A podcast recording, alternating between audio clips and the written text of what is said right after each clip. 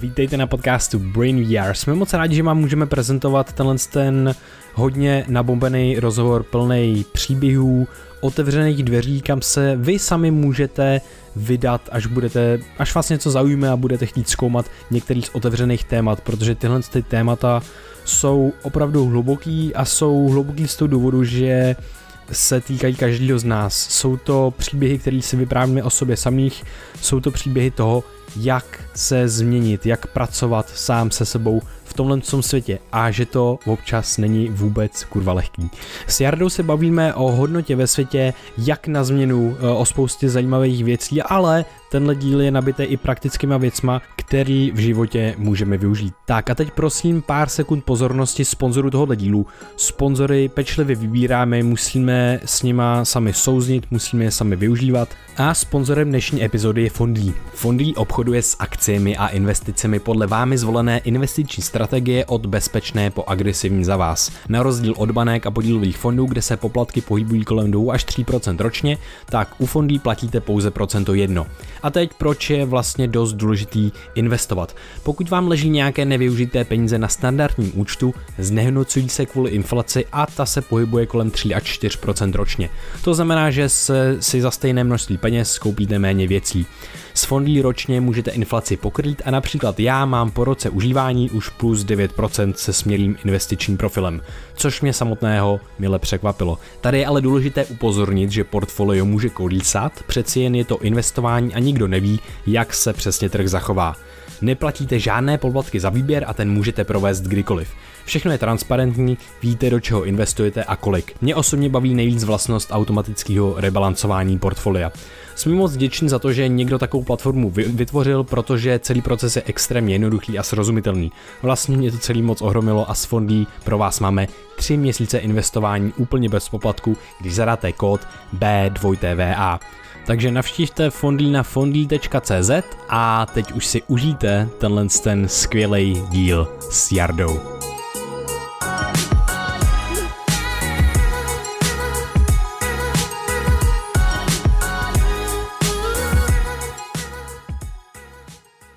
Vítejte na podcastu Brain VR. Já bych tady dnes rád přivítal Jaroslava Jiráka z neurazitelný.cz. Ahoj, vítej na našem podcastu. Já zdravím všechny posluchače tohle skvělého podcastu a děkuji za pozornost. Neurazitelný.cz má na YouTube přes 62 tisíc subscribers, má přes 6 milionů schlídnutí, a taky tyhle ty rozhovory, přednášky a tak dále vycházejí ve formě podcastů na večery na, eh, na Filozofické fakultě Univerzity Karlovy a Stůl pro tři. Já jsem se chtěl na začátek zeptat, jestli si myslíš, že je svět rozbitý? Myslím. Myslím, spousta lidí mi argumentuje, no a jak to můžeš vědět? Jak, jak můžeš vědět, že za sto let na hladomoru v Africe historici nenajdou něco pozitivního? Já si říkám, že možná jo, ale to není důvod, proč se na to teďka vyprdnout a nic s tím nedělat. Um, a myslím si, že nemusíme ani jako chodit uh, do nějakých, nevím, rozvojových zemí a válečných konfliktů a podobně, aby jsme viděli, že se kolem nás dějou věci, které by se dít nemuseli a tím pádem ano, myslím si, že svět je rozbitý, ale že to bude opravit, možná. A e, je tohle ta tvoje mise s těma vlastně projektama, který, který děláš? Jo, teda tak nějak doufám, že, že se v tomhle směru podaří něco udělat a já se vlastně snažím ty naše posluchače, diváky, fanoušky svést na cestí na stejnou cestu, která mě pomohla vyřešit si svůj rozbitý svět. A myslím si, že když my všichni, Jarda, Vojta, Promiň, Kuba. Krištof. Krištof, a, ty máš dvě jména, že jo? jo.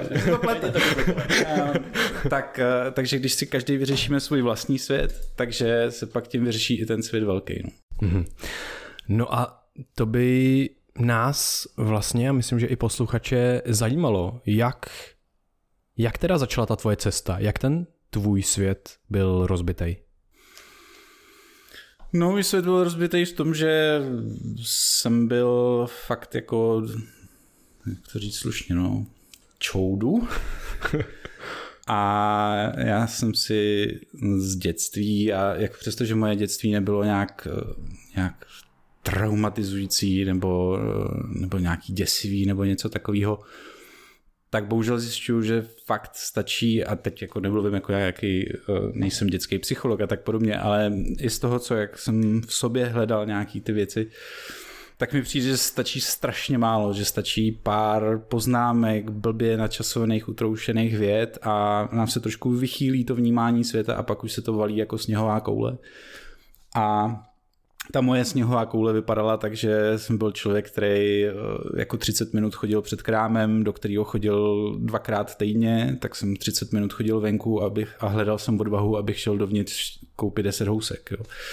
A eh, zvracel jsem před, když jsem měla psát eh, čtvrtletka z matiky, tak jsem prostě zvracel, že jsem měl strašný strach, že to nedopadne a, a že nebudu to hvězdný dítě, díky kterým jsem jako získával pozornost rodičů a tak dále a tak dále. Hrůza, No a, no a jako nejlepší to bylo úhlek, jo. Tam, tam, kdybyste mě viděli, když jsem chtěl oslovit nějakou holku, tak by to byla buď komedie, nebo tragédie, nebo obojí dohromady. A když bych to měl schnout, tak si myslím, že ten svět byl rozbitý hlavně v tom, že já jsem měl spoustu představ, spoustu nějakých snů, touhy, věci, které jsem chtěl dělat, i to, že jsem byl, prostě chtěl být jenom šťastný a místo toho jsem byl v háji a na ty věci, které jsem chtěl dělat, tak jsem neměl odvahu, protože mi přišlo, že je to něco, co si nemůžu vyskakovat, že okolí by to nevidělo rádo. A vlastně jsem byl takový jako strašně v sobě zaškrcený a na jednu stranu jsem hrozně jako měl ty touhy, ty chutě, tu, tu energii v sobě, strašně to chtělo ze mě ven a na druhé straně jsem se strašně bál, že, že přijde nějaký průšvih a, a odmítnutí a ponížení a nevím co všechno. A tohle to mě tak strašně dlouho drželo na místě v té přísloveční žumpy, jo, kde, kde je člověku mizerně, ale zároveň něco tam jako je bezpečného, tak tam prostě sedí a smrdí. A no, fuh, hrůza, na to vzpomínat. Jsem rád, že jsem se z toho dostal. A jak se tohle všechno potom změnilo k tomu, k tomu lepšímu? Změnilo se to k lepšímu?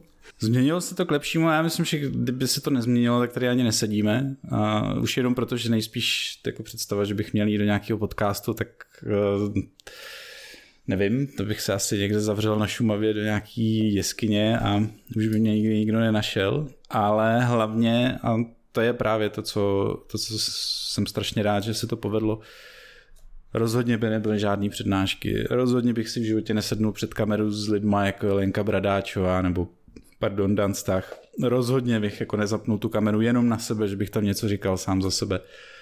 A, a to by mě strašně mrzelo, protože mně přišlo, že od malička mě strašně táhly dvě věci. Jedna byla humor a druhá byla jako předávat nějaký vědomosti, znalosti, podávat to nějakou příjemnou formou, příběhama a tak dále což se jako když máte strach z odmítnutí a z jakýhokoliv jako ponížení a veřejného vystupování dělá dost blbě, jo? takže um, jo, zlepšilo se to. Není to úplně stoprocentní, ale zaplať mám. No a jaký byly takový ty zásadní momenty tvýho života, kdy ti to trochu uh, zatřáslo těma tvýma, uh, tím tvým životem, který jsi byl, žil předtím, tím, který jsi ved ve své hlavě a co tě potom, co tě potom vlastně pamatuješ nějaký konkrétní události, momenty, uh, situace, které tě vyslali na tu cestu, na který jsi právě teď? No já bych řekl, že těch událostí, co se mnou třásly, těch bylo, že se mnou třáslo prakticky cokoliv. Jo? To, to, to, to byl ten problém. A ale jako byly to situace, které i když bolely, i když byly hrozně nepříjemné, tak nebyly asi dostateční. Hmm, nevím, jestli znáte Lese Browna, což je takový jako motivátor americký a, a vypravěč taky právě příběhu. A on vypráví příběh o člověku, který šel po ulici a na zápraží jednoho domu viděl člověka, druhýho a ten měl psa. A ten pes se tam tak jako podivně vrtěl tak ten chodec se ptal, prosím vás, proč se ten pes tak divně vrtí? A ten člověk mu říkal, no protože sedí na hřebíku. A ten chodec říkal, aha, a proč si teda jako tohoto nebolí? Jo, bolí. A proč si nejde sednout vedle? Asi ho to nebolí dost.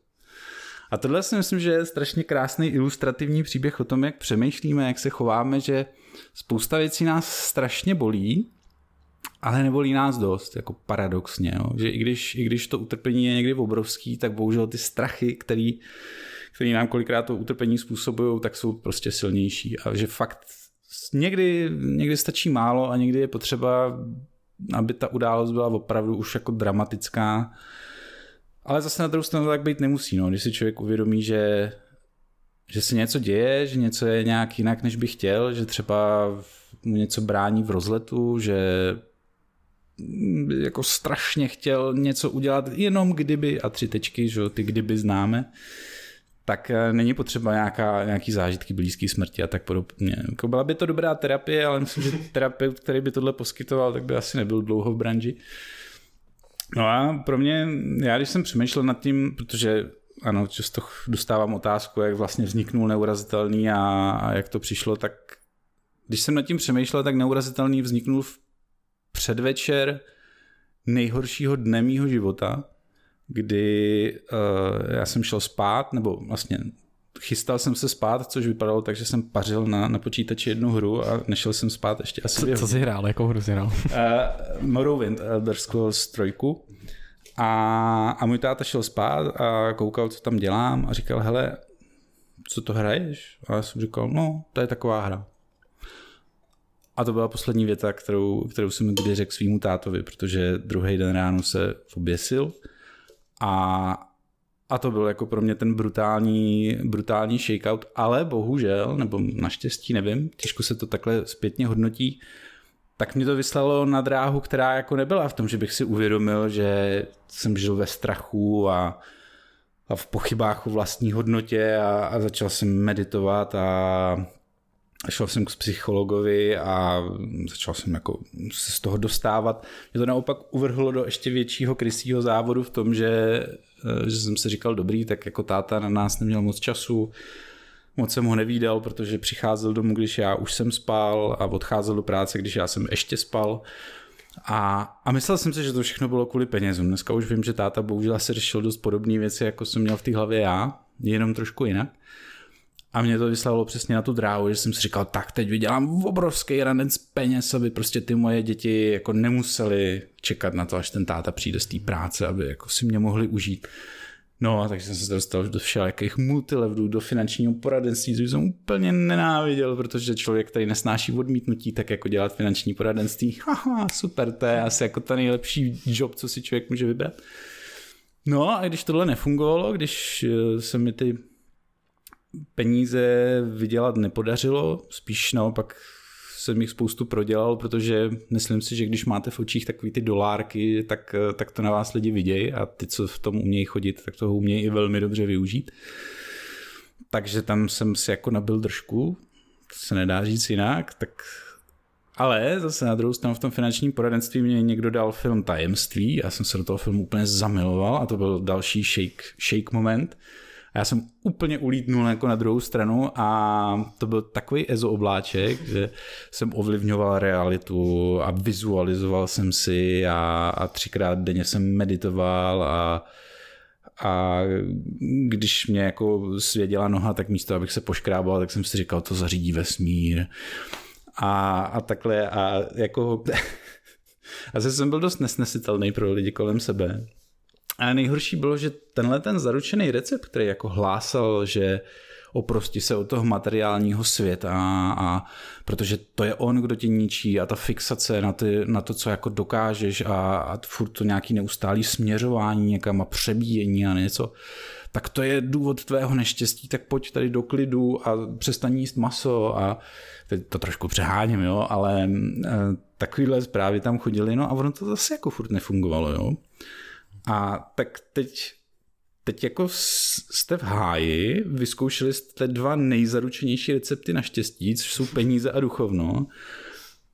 A, a jako co teď, jo? Tak na drogy jsem nikdy moc nebyl, rock'n'roll mě ze stovek nebaví, na kytaru neumím hrát tak dobře, aby se ze mě stal umělec. Tak jsem se nějak v tom jako plemcal a pak jsem si vlastně uvědomil, že asi jako tyhle ty nástroje a věci nejsou nejsou to pravý ořechový, aspoň teda pro mě, nevím, třeba to někomu funguje. a nějak Mimochodem to EZO období skončilo tím, že, že se se mnou rozešla přítelkyně, že už to se mnou nemohla vydržet, tak jsem furt meditoval, tak asi, asi jako jsem byl sice duchovně na výši, ale možná jí vadilo, že třeba nejdeme do kina místo meditace. Divný požadavky mají občas někteří lidé. A no a to mě jako profackovalo a říkal jsem si to tak jako v čem to asi je teda a, a zjistil jsem, že ta jediná odpověď je, že to je ve mně. A v tu chvíli jsem se začal tak nějak vracet jako z toho jednoho extrému, druhého extrému někam doprostřed, někam k sobě. A, a začal jsem si skládat ty věci, protože já jsem hrozný knihomol, tvrdí o mě kamarádi, že přečtu i toaletní papír, což není pravda. A tak se mi začaly jako ty různé informace skládat dohromady a začal jsem si říkat, hele tyjo, ale takhle vlastně by to možná dávalo větší smysl, než nějaký jako vydělej si a budeš mít, nebo mm, nevím, mm, nauč se tyhle asány a, a budeš mít, nebo budeš takový makovej. A, a postupně jsem začal i sbírat odvahu teda jako když se začal ten můj svět, když se do něj začaly vracet barvy a světlo a to tak jsem jako hrozně ožil a probudilo se to ve mně a o to víc jsem začal hltat všelijaký ty, ty vědecké příběhy a souvislosti a, a krásné historky a všechny tyhle věci. A pak jsem si právě říkal, ty, no, tak vlastně možná, když mě to takhle jako pomohlo, tak by to mohlo pomoct i jiným lidem. A vnímal jsem to na sobě, že jako když, když jsem byl prostě v háji a, a nic se nedařilo a furt jsem měl nějaké jako depky a, a plemcal jsem se v tom a umíral jsem Schrödingerovou smrtí, což je takový můj pojem, tak eh, tak jako, že bych nějak eh, výrazně něco dělal pro své okolí, nebo že bych rozdával radost, nebo optimismus, nebo podpisy, nebo něco takového, co se jako uh, lidi odnesou do života, tak to se úplně říct nedá. Ale v momentě, kdy jsem si pořešil to, ten, ten svůj píseček, tak najednou přesně tyhle věci přišly, jakože mi nebylo jedno, co se kolem mě děje a chtěl jsem, aby lidi jako byli víc v pohodě a kolikrát to bylo asi nejsmutnější, že jsem v nich viděl úplně ty stejné myšlenkový vzorce a říkal jsem si jako, ty vole, prostě, to, to jsem nebyl jenom já, no to má spousta dalších lidí.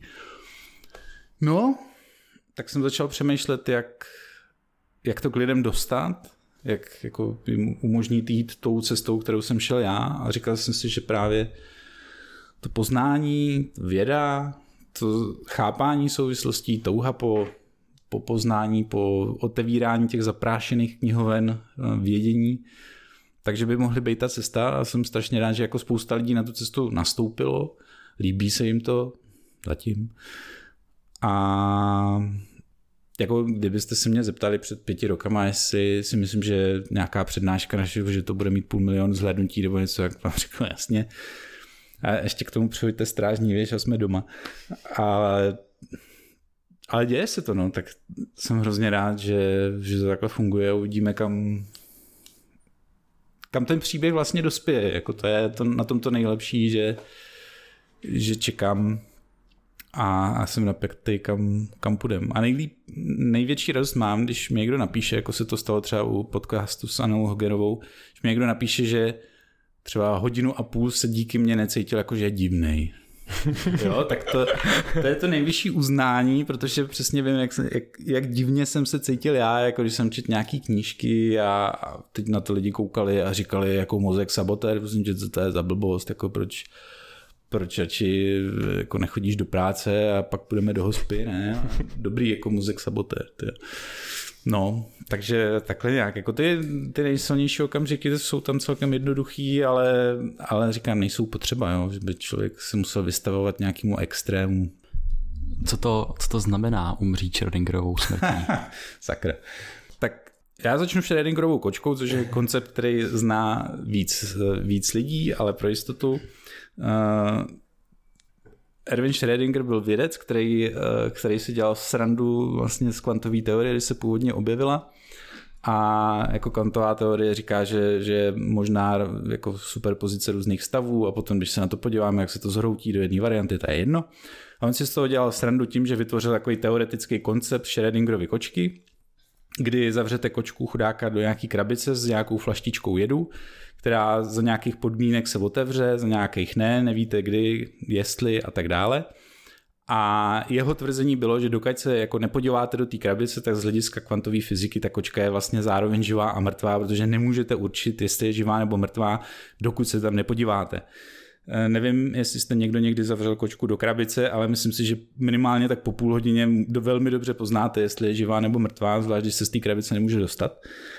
Ale byl to takový jako pěkný koncept, kterým se teda snažil něco jako sparodovat a, a strašně se to ujalo a dneska to má spoustu memeček a tak podobně. Ale Schrödingova smrt je stav, ve kterým, a zase popíšu to na sobě, abych, abych neměl jako nějaký obecný tendence, kdy já jsem na jednu stranu měl právě hrozný přání jako někomu předávat nějaké znalosti, nějaké přednášky třeba, nebo jenom mluvit o věcech, které mě zajímaly. A říkal jsem si, že by to bylo úplně skvělý. No jo, ale pak tam byla ještě ta druhá varianta, že taky by to jako ne, mohlo úplně propadnout, nikdo by to neposlouchal a bylo by to hrozný, že zvlášť pro toho člověka, který, který se bál odmítnutí a všeho. A tahle možnost byla strašně děsivá a ta druhá možnost byla strašně krásná. A teď tam jako ty dva stavy existovaly zároveň v té hlavě a kdybych se zkusil pustit tou cestou, že bych vyzkoušel, jestli to třeba může fungovat, tak by se taky mohlo stát, že ta pozitivní varianta by se zhroutila. Že by prostě se ukázalo, že jsem si to myslel blbě a, a mohlo by to dopadnout špatně. Takže jako, aby se to nestalo, aby se ta možnost pozitivní nezhroutila, tak se neudělal vůbec nic. Jo, čímž ale ta pozitivní varianta se nemohla zmhotnit, protože jsem neudělal ten potřebný krok, to je jako to, když budu chtít vyhrát ve sportce, tak si bohužel teda musím vsadit nejspíš. Tak já jsem si nechtěl vsadit, protože co kdyby ta varianta toho, že vyhraju, se zhroutila. Ale zároveň jako má tam Ona tam byla jenom teoreticky, ale abych ji zachránil, tak jsem neudělal nic a tomu říkám Schrödingerova smrt, protože v této Schrödingerově smrti skutečně můžete dojít až do vlastní fyzické smrti a nikdy neudělat tu věc, kterou byste strašně chtěli, protože prostě máte strach, že se to podělá a že v té vaší hlavě ta krásná představa, kterou se třeba opájíte, přestane existovat. A to je, myslím, jako hrozný. To jo, skvělý koncept.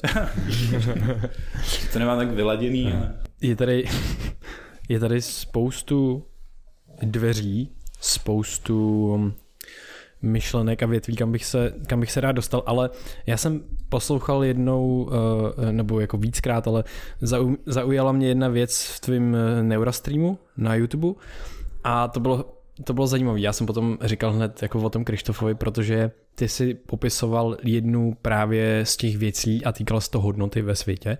Týkalo se to toho, jak eh, když je ten živáček, čelíček malej, a tak stačí právě pár věcí, které si jako popsal, že se můžou stát, jakože třeba táta, máma, někdo na mě nemá tolik času a tak dále. Přitom to je z úplně jiných důvodů, než ten, to dítě si třeba právě potom eh, nějakým způsobem interpretuje, jako třeba je, tak on, on mě, on, ona mě nemiluje, nebo nemám tu hodnotu pro ně a tak podobně. A vlastně ty si popsal příběh, který mi na podcastu vyprávíme, když mluvíme o hodnotě ve světě a úplně jsem říkal potom Krištofovi, my vyprávíme tvůj příběh v podstatě, jo, kdy, kdy prostě fakt přijde táta pozdě z, z práce a nemá čas na to. Takže uh, možná bych se pověnoval chvilinku tomuhle tomu, jako tý samotný, samotný hodnotě ve světě, protože si myslím, že to je jedna, jedna jedno z, jako z důležitých témat, které nám potom dokážou, když se vlastně vrátíme k sobě a začneme řešit tohle téma, takže nám dokážou transformovat trošičku, mm, proměnit tu naši zkušenost s prožíváním, kde najednou je to taková eh, nevím, jako meta věc, která vlastně potom ovlivňuje, kaskáduje na všechny další věci vlastně. Takže jsem se chtěl jako eh, zeptat, byla to ta, ta cesta budování vlastně si tohohle uvědomění možná, že vlastně jako třeba my si myslíme, že člověk má hodnotu jenom tím, že vlastně existuje, že, že je krásný, že nemusíme mít věci a mít sociální status a mít peníze a mít spirituální něco, duchovní uvědomění a nevím co všechno, ale že vlastně je to spíš taková jako hodnota bytí jako takovýho, samotného. Co, co si o tom myslíš a jak, jak se tohle to vlastně potom buduje, protože to si myslím, že je jedna z těch věcí, na kterou i já sám vlastně narážím neustále, že, že, že to není, že jednou jsem si uvědomil, že stačí bejt a jsem hodnotný, ale pořád mi ten svět jako říká, dělej věci, abys byl hodnotný. To, já musím počkat, jakoby jo, mám rád dělat věci, to je super, ale zároveň hele, nemusím a jsem hodnotný i tak. Takže jak, jak, jak k tomhle tomu přistupovat? To by bylo super, kdyby takhle v sobotu večer si člověk řekl, jo, já vlastně mám hodnotu a najednou to bylo všechno vyřešit. a takhle to asi bohužel nefunguje, no. Ale je, tyjo, jako ta hodnota, musím říct, že to je tak obrovská otázka, schovaná v tolika lidech na tomhle krásném světě, že já ji bohužel ještě nemám jako úplně vyřešenou a ano, ta, to, že ta hodnota je v našem vlastním bytí, s tím s váma souhlasím, těžko se to jako přijímá, jo? že mm, třeba věřící lidi mají výhodu v tom, že tam se třeba dozvědí, že výhoda spočívá v tom, že jsme boží, eh, že ta hodnota spočívá v tom, že jsme boží děti a, a tím pádem jako ta naše hodnota je určená a daná, ale eh, člověk, který třeba není věřící a, a je vržený do tohohle toho zvláštního světa, který funguje tak jako různorodě a barvitě, tak eh, si hm, sednout se sváčou a říct si, no vlastně ta hodnota je v mém bytí, to je docela těžký. A pro mě bylo docela objevný to, že jsem si vždycky právě myslel, že můj největší problém je, je to, že jsem si myslel, že žádnou hodnotu nemám a uh, moje jako největší strach je, uh, že se ukáže a prokáže, že jsem, že jsem nějaký vadný kus, jo, který je úplně neopravitelný a který, uh, co všichni dělají s prstem v nose, tak mě prostě nepůjde, i kdybych se na hlavu stavil a hrál přitom na čembalo. Tak tak jsem si myslel, že to je ten můj největší problém a pak jsem zjistil, že to je něco jiného.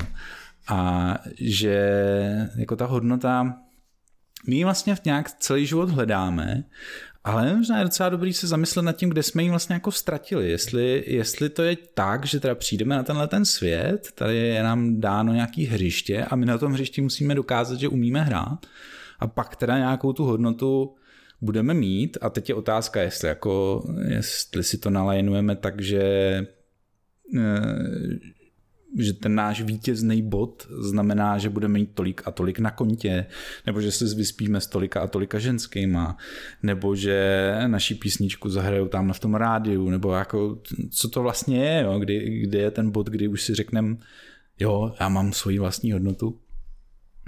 A takže jako každému, kdo má trošičku problém třeba v sobě tu hodnotu najít, není si ji úplně vědomý, tak eh, bych řekl takový doporučení, jako zkuste si položit otázku, kde jste tu hodnotu teda ztratili. Jestli to je tak, že jste ji nějak ztratili, anebo jestli vás jako vyvrhli do tohohle světa bez té hodnoty a vy teď někde musíte splašit.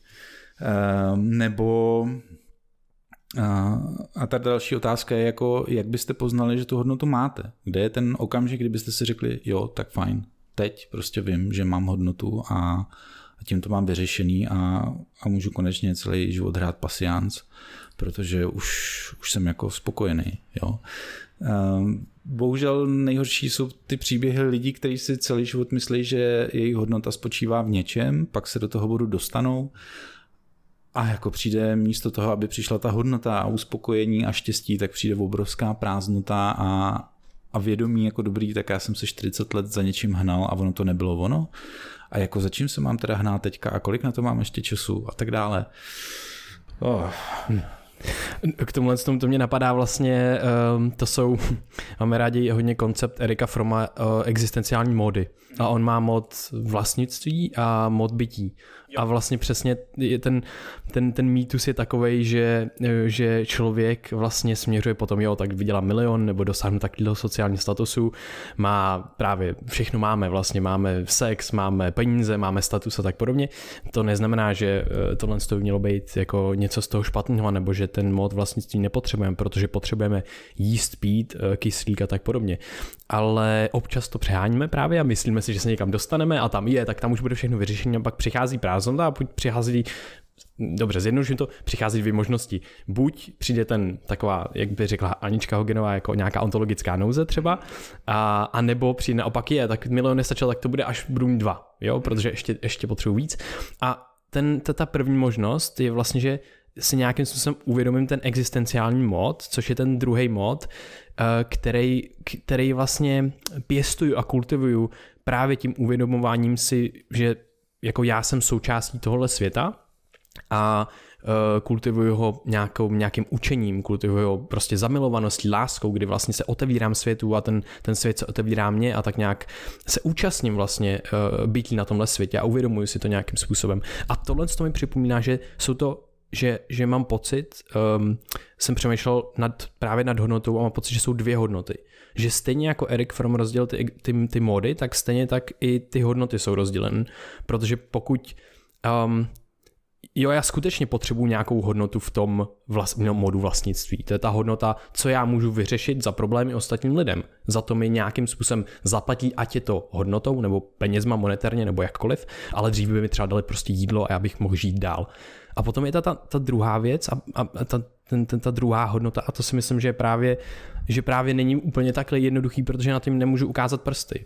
Na to nemůžu jako ukázat, říct si, ale já teď udělám tohle a to mi zajistí, že se najím ale nic takového tady není. Takže já si myslím, že je veli, velice náročné najít v téhle jako abstrakci nějakou takovouhle hodnotu a že si myslím, že to je, připomíná mi to, jak ty jsi řekl, ten návrat k sobě, že člověk vlastně se kouká, jako mm, nastaví, dá, ty antény nastaví směrem dovnitř a zkoumá, co se tam děje, jak to probíhá vůbec a tak dále a vlastně připadá mi, že eh, to sebepoznání je obrovská část celého tohle z toho existenciálního modu a taky vlastně té uh, hodnoty ve světě. Tak uh, to mi jenom přišlo pár takhle myšlenek k tomuhle z tomu tématu. To, jo, to jsi mi hodil asi, asi tak sedm kotev a já se tady musím krotit, aby jsme to nebyli tři hodiny, ale... Můžeme tu být i tři hodiny.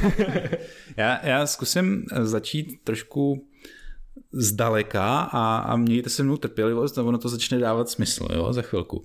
Eh, mně přijde třeba fascinující, eh, že psychologie, terapie, koučování, všelijaký tyhle ty mm, nástroje, eh, že se jim nasazuje strašná psí hlava a že spousta lidí se definuje na základě toho, že jako já psychologa nepotřebuju a podobně. Jo. A přijde mi fascinující, že lidi jsou schopní věnovat měsíce a roky vybírání toho, jaký si koupí auto, jakou si koupí pračku, zjišťují, jak to všechno funguje, mají od toho manuály, teda jako vě, většina lidí ne, já si nečte, jak to tak znám ze své zkušenosti, ale že jsme schopní věnovat neuvěřitelný úsilí něčemu, co vlastně nás jako odveze z bodu A do bodu B, dobře, OK, jako, tak je asi dobrý nevybrat si úplnou šunku, která nám klekne ve 130 na dálnici, ale jako to, že se lidi moc nezajímají o to, jak funguje jejich mozek nebo jak funguje jejich psychika, což vlastně utváří jako úplně všechno kolem nás, jo. Protože, eh, co jsme se bavili s Radvanem Bachbouchem, tak jako asi 15% toho, jak se cítíme a co, co přemýšlíme, jak jsme šťastní a podobně, tak jsou vnější okolnosti. A 85% je to, co se nám děje v hlavě. Jo. Takže i kdyby kolem nás zpívali anděle, pili jsme nektar a ambrózy, měli jsme na účtě víc peněz než jako všichni eh, lidi na téhle planetě dohromady, tak stejně pokud bude něco blbě v té naší hlavě, tak je to úplně fuk protože prostě stejně ta ambrozie, tyjo, hm, to už tam ležela asi tři dny, co, to už nějaký uleželý, takový, už to trošku nakyslo. No, ty anděle zpívají, a teď tam zaspíval falešně, hajzl, tyjo. Se to nemohl naučit, když jsem přišel zpívat a podobně. A fakt jako všechno, uh, byla na to úžasná studie, kdy zkoumali lidi, kteří teda měli, uh, myslím, že to byla hysterická porucha, ale to je jako studie, málo která studie se mnou fakt jako zatřásla, jo, ale tohle byla jedna z nich kdy oni vlastně zjistili, že když dáte lidem obrázky deseti obličejů, který jsou emočně seřazený od vyloženě jako příjemného a usměvavého, přes nějakýho tyho jokera nebo, nebo prostě fakt jako nějaký děsivý obličej, tak lidi, kteří netrpí jako touhletou, mm, touhletou psychologickou mm, nechci říkat poruchou, ale jako vnímáním, eh, tím eh, hysteričtějším, tak vlastně třeba obličej, který dejme tomu, že člověk, který jako je úplně v pohodě, nemá tuhletu, eh, nemá tuhletu zkreslenou vnímavost, tak pořád ještě obličej, který už je takový trošku připrdnutý, tak je schopný vnímat třeba jako pozitivní. Jo? Prostě z výrazu tváře, když vidíte jenom fotku v obličeje, tak si říkáte, no, tak jako možná se blbě vyspal, ale ještě je to dobrý. Zatímco ten člověk, když se podívá na úplně stejných 10 obrázků, tak i obrázek člověka, který je třeba někde na trojice, takže je to ještě jako usměvavý pohodář, jo, třeba mu ráno ujela tramvaj, ale prostě je dobře naladěný a svět je pro ně krásný a podobně, tak ten člověk s tím změněným vnímáním už je schopný tenhle obličej vnímat jako negativní. A teď si představte, že jste člověk, který jde po ulici a buď vám 70% lidí připadá, že jsou v pohodě a 30 jsou nějaký přinasraný a mohli by vás ohrožovat, anebo vám 70% lidí připadá, že jsou nebezpeční pro vás, že vás ohrožují a tak dále. A to je jako úplně brutální, protože jak se vám v těch světech bude žít, jo? A takže jako nechci říkat, jděte všichni k psychologovi, nebo, nebo začněte se zajímat, ale to je právě to, to, co se snažím tím projektem jako začít trošku jako, hele, tady to je zajímavý a tohle to jako dostat do toho všedního dne, který nám přijde nudný a všechno už bylo vynalezený, vymyšlený, objevený a podobně. Jako ty krásy, ten, ten zájem a pak se člověk začne zajímat, začne chápat souvislosti a řekne si, to, tak jako možná hmm, možná ten důvod, proč eh, vždycky, když přijedeme k tchyni a já jsem naštvaný, tak není ten, že tchyně je kráva, ale že možná jako se děje něco ve mně, když jako mi přijde, že je kráva i sekretářka a tohleto, jo. Mm, takže to je na jednu stranu fascinující, že lidi mm, ten, tu vlastní hlavu berou trošičku jakože na háku, že to je v pohodě a, a teď jako co, že jo, a nic neřešíme a nezajímáme se o to, jak to funguje ale jako když vemu, že to ovlivňuje naše vztahy, naši spokojenost, to, co v tom životě dokážeme, když se budeme i jako bavit o těchto těch výsledcích, jo. Uh, to, jak budeme jednoho dne umírat, pokud to bude při vědomí, jo, tak to, to jsou jako fakt hrozný okamžiky. A, a my se radši budeme jako starat o to auto a, a od té hlavy budeme říkat, no a to je jako psychologi, to je, psychologové, to je pro sraby a tak podobně. To mi přijde trošičku zvláštní, já jako nikomu to nevnucuju, eh, já jsem rád, že jsem se o svoji hlavu začal zajímat, ale jako proč ne. S tím, jak jsi zmínil toho Froma, je trošičku nebezpečný u těch velikánů psychologie, že jich bylo hodně poměrně a každý jako přišel s nějakou myšlenkou, která ne vždycky se shodovaly vzájemně. A jako nemáme ten úplně ideální recept a, a jako když se to, to vidím často u těch psychologů, že se, že se přikloní k nějaký jedné variantě a ty ostatní třeba přestanou existovat, nebo to. Já funguji spíš takový ten styl Robina Hooda, že si z každého beru to, co, to, co mi přijde, že, že dává nějak smysl. A no, ta, ta vlastní hodnota jako najít jí tu, ne tu právě, že to znamená, kolik mám na kontě a tak podobně, ale kdybych odjel na pustý ostrov, kde mě nikdo nikdy neuvidí, kde dobře mám tam nějaký jídlo, takže o to se strachovat nemusím, měl bych takový ty Maslowovy potřeby splněný, tak jako měl bych vlastní hodnotu, anebo bych ji neměl. Jo, třeba Adlerovská psychologie, když zase zmíním trošku jinou školu, tak ta tvrdí, že všechna naše bolest je způsobená vztahama s druhýma lidma, ale zároveň, že svoji hodnotu najdeme v tom, když budeme prospěšní pro své okolí tam jako už to taky je trošičku těžký to vyběhat mezi těma dvěma extrémama. Takže to, co je, myslím si, důležitý je, že 7 miliard, nebo kolik nás už teďka je na téhle planetě lidí, každý si nosíme v hlavě jinou představu toho, co je, co je naše hodnota. A důležitý je, že nikde nesestoupil Bůh z obláčku a, a nepraštěl takhle počítačem naládovaným PowerPointovou prezentací a tam nenaskočilo jako dnes zjistíte, co je vaše hodnota a teď tam bude jako jedno slovo nebo jedna věta a tam bude a tohle je hodnota všech těch 7 miliard lidí. No. A myslím si, že ta hodnota může mít neuvěřitelné množství podob, že to může být třeba jenom to, že někomu nasloucháme a, a fakt ho posloucháme a ne, že myslíme na 20 dalších věcí nebo že se na někoho usmějem, jenom to, jako skoro dneska. Ehm, spíše otázka je, jak si nastavíme ty ty požadavky toho našeho hodnotného vítězství v sobě.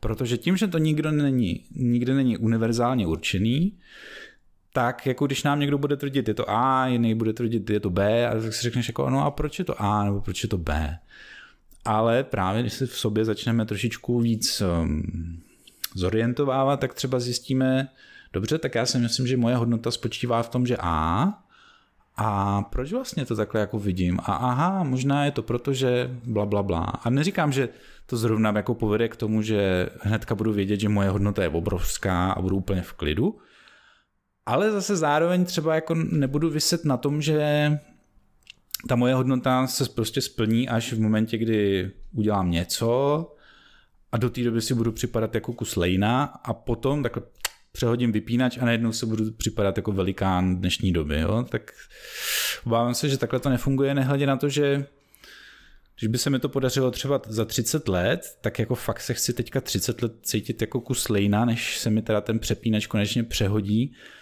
To je docela dlouhý čas na to cítit se blbě, jo? tak ehm, nevím, já eh, nechci jako nikomu říkat, že by něco měl dělat, jenom že by něco mohli dělat. A, a myslím si, že trošku jako, ale tak myslím si, že posluchači zrovna Brain VR podcastu jako v tomhle směru nejsou úplně to, že by se nechtěli ke své mysli ani přiblížit a, a dále od hradu dále, takže možná tady kážu ke kůru. Mně se takový ten koncept, jak eh, neustále ukazujeme na věci v našem prostředí a teď je pozorujeme, studujeme, chceme a podobně, ale hrozně málo jsme zvyklí na to ten ukazováček obrátit proti sobě a začít vlastně zkoumat sami sebe. Začít být detektivem sám sebe a zjistit, co vlastně se to v té mysli děje. Jakože mm, jsme schopní znát všechno o sérii Apple telefonů, prostě od prvního až po poslední, ale nejsme schopni pojmenovat to, proč nás jako první myšlenka dne napadla zrovna nějaká, nějaká věc a proč se nám v hlavě opakují některé myšlenky, které jsou právě třeba nepěkný a třeba nám ovlivňují potom to vnímání toho okolního světla, světa i to, jak se k němu potom jako zpětně vztahujeme. Já bych se chtěl tady vrátit vlastně k tomu, proč eh, si myslíš, že ten svět rozbitej a konkrétně Konkrétně k tomu, že ty na linkáči máš napsáno, že, uh, že popularizuješ myšlení. Hmm. Myslíš si, že i v tom myšlení jsme trošičku rozbitý? Co, co je tam za nějaký chybky, kazítka? Uh, teo, tak to, to, tahle otázka má několik úrovní odpovědi. Zaprvé ano, jsme rozbitý a těch kazítek je tam spousta. Myslím, že když si na Wikipedii najdete kognitivní zkreslení a chyby úsudku, tak, vás, tak tam na, na vás vypadne jich tolik, že, ne, že to ani nestihnete přečíst za jeden večer, jo? ale Mozek je prostě složitý stroj, je úžasný, geniální, neskutečný, schopný úžasných věcí, které se jako u umělé inteligence a tak dále snažíme zreplikovat a moc nám to nejde. Ale zase na druhou stranu jako za tu genialitu a složitost platíme docela vysokou cenu.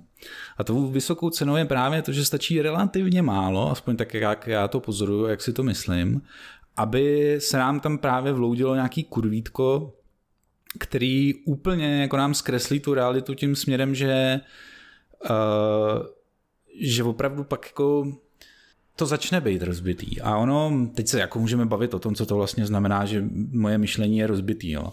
Ale myslím si, že pokud mi moje mysl, moje vlastní hlava způsobuje naprosto zbytečný utrpení, nervy, stres, naštvání, já nevím co všechno.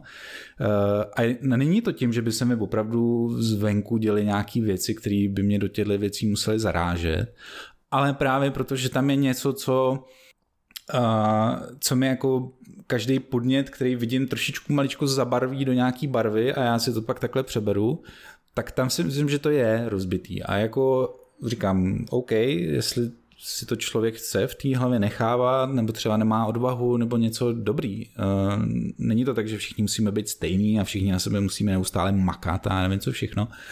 Ale, ale bohužel uh, se to potom projevuje i na venek. Jo? A promítá se to do té společnosti, protože takový ty pojmy jako společnost, systém, stát, jako to je všechno hezký a dá se na to svést spousta věcí, že, jo? že ten stát a společnost a tohle, ale pořád je to jenom soubor jednotlivců. Jo? A záleží na tom, jak každý ten jednotlivec interaguje v tom systému, protože je velký rozdíl, když v tom systému běhá člověk, který je jako v pohodě, uh, občas třeba přidá nějakou pomocnou ruku nebo jenom prostě, nevím, zahraje, zaspívá na kytaru a tím může zlepšit třeba jeden večer spoustě lidí, než když tam běhá člověk, který Uh, jako má třeba pocit, že mu, že mu všichni křivdějí a, a že ho všichni jenom omezují v rozletu a manželka a šéf a jako všichni to.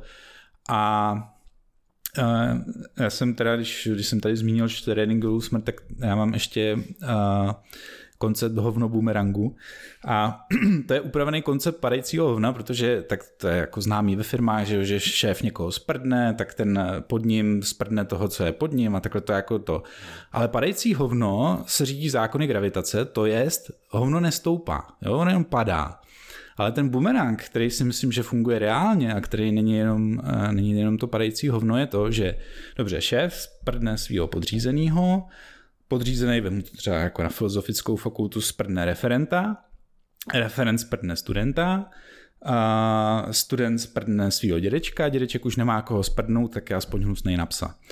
A tady by to končilo, jo, kdyby to byl zákon padajícího hovna. Ale ten dědeček, který je naštvaný, tak nejenom, že sprdne svého psa, ale půjde ještě na poštu a tam třeba sprdne nějakou holku, která prostě tam za to vůbec nemůže a, a jenom mu nepřinesli dopis. Jo? No, ta holka přijde domů, sprdne svého přítele, ten přítel je z toho naštvaný, tak půjde do své práce, sprdne, uh, sprdne zase svého podřízeného a takhle tam to hovno běhá, jo, krásně a pak se stane třeba to, že ten člověk, který to všechno začal, nějaký ten šéf, který vypustil to první lejno, přijde na tu poštu a dostane kouř od té ženský, která tam sedí za tou přepážkou, protože předtím jí sprdnul jeden hnusný dědek, který byl ale na konci celého toho řetězce toho hovna, který ten první vyslal. Jo, takže ono to není, že to hovno spadne dolů a tam někde zůstane v žumpě, ale ono tam běhá po tom systému krásně a proto mně přijde, že ty kurvítka jsou jako velmi nešťastní v tom,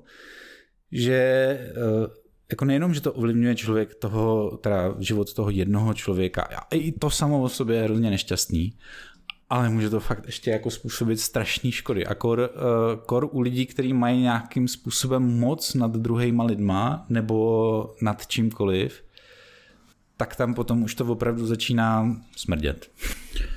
No a ono těch kazitech v té mysle je hodně, že jo, včetně prostě i našich jako předpojatostí a bájasů, negativních bájasů, že to není vlastně jenom ve vztahu k ostatním lidem, ale ve vztahu právě k tomu, jak se třeba jako ubližujeme, že máme větší tendenci si všímat třeba jako těch negativních událostí proti těm pozitivním, protože jsme se tak, řekněme, vidlácky e, vyselektovali v evoluci.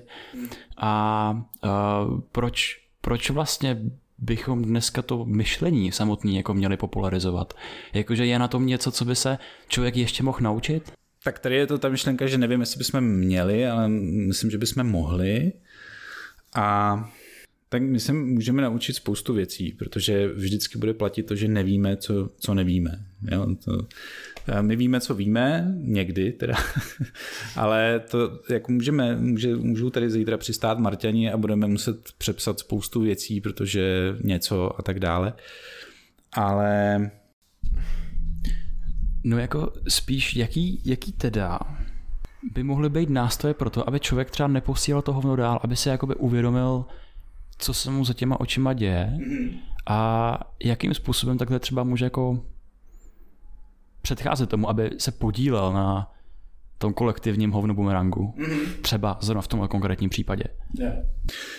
Musím s naprosto upřímným svědomím přiznat, že se občas na hovno bumeranzích podílím taky, protože jako první věc, kterou bych tak jako rád vyslal do éteru je, mm, nemyslete si, že z vás za týden práce na sobě bude Dalai Lama a myslím, že i Dalai Lama má svoje stinné stránky a tak vím, že mám nějakýho Dark Yardu, který občas se vydere na povrch a i Marek Vácha říká, že, že jako kolikrát ho vztek tak, tak přejel, že, že prostě to hovno poslal dál, i když, i když si ho chtěl strašně držet u košile, tak a já si třeba Marka Váchnu nedovedu představit naštvanýho, no.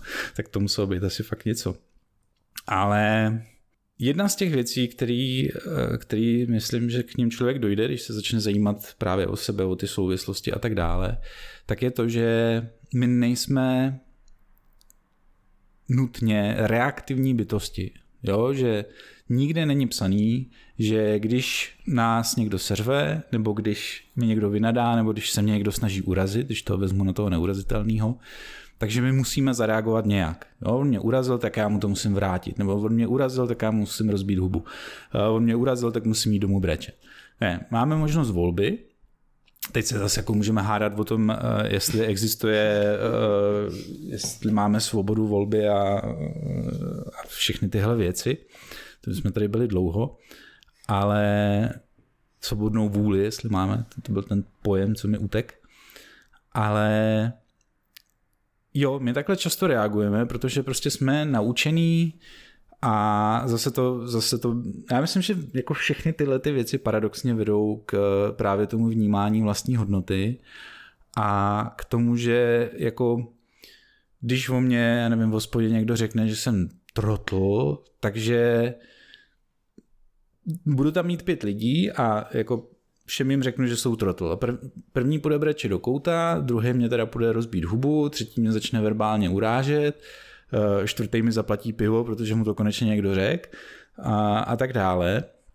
Tak už jenom na tomhle je vidět, že, že ty reakce, které máme, tak zase nejsou, nejsou daný, jo? Že, že by muselo být, že stisknu tlačítko A a rozsvítí se kontrolka B.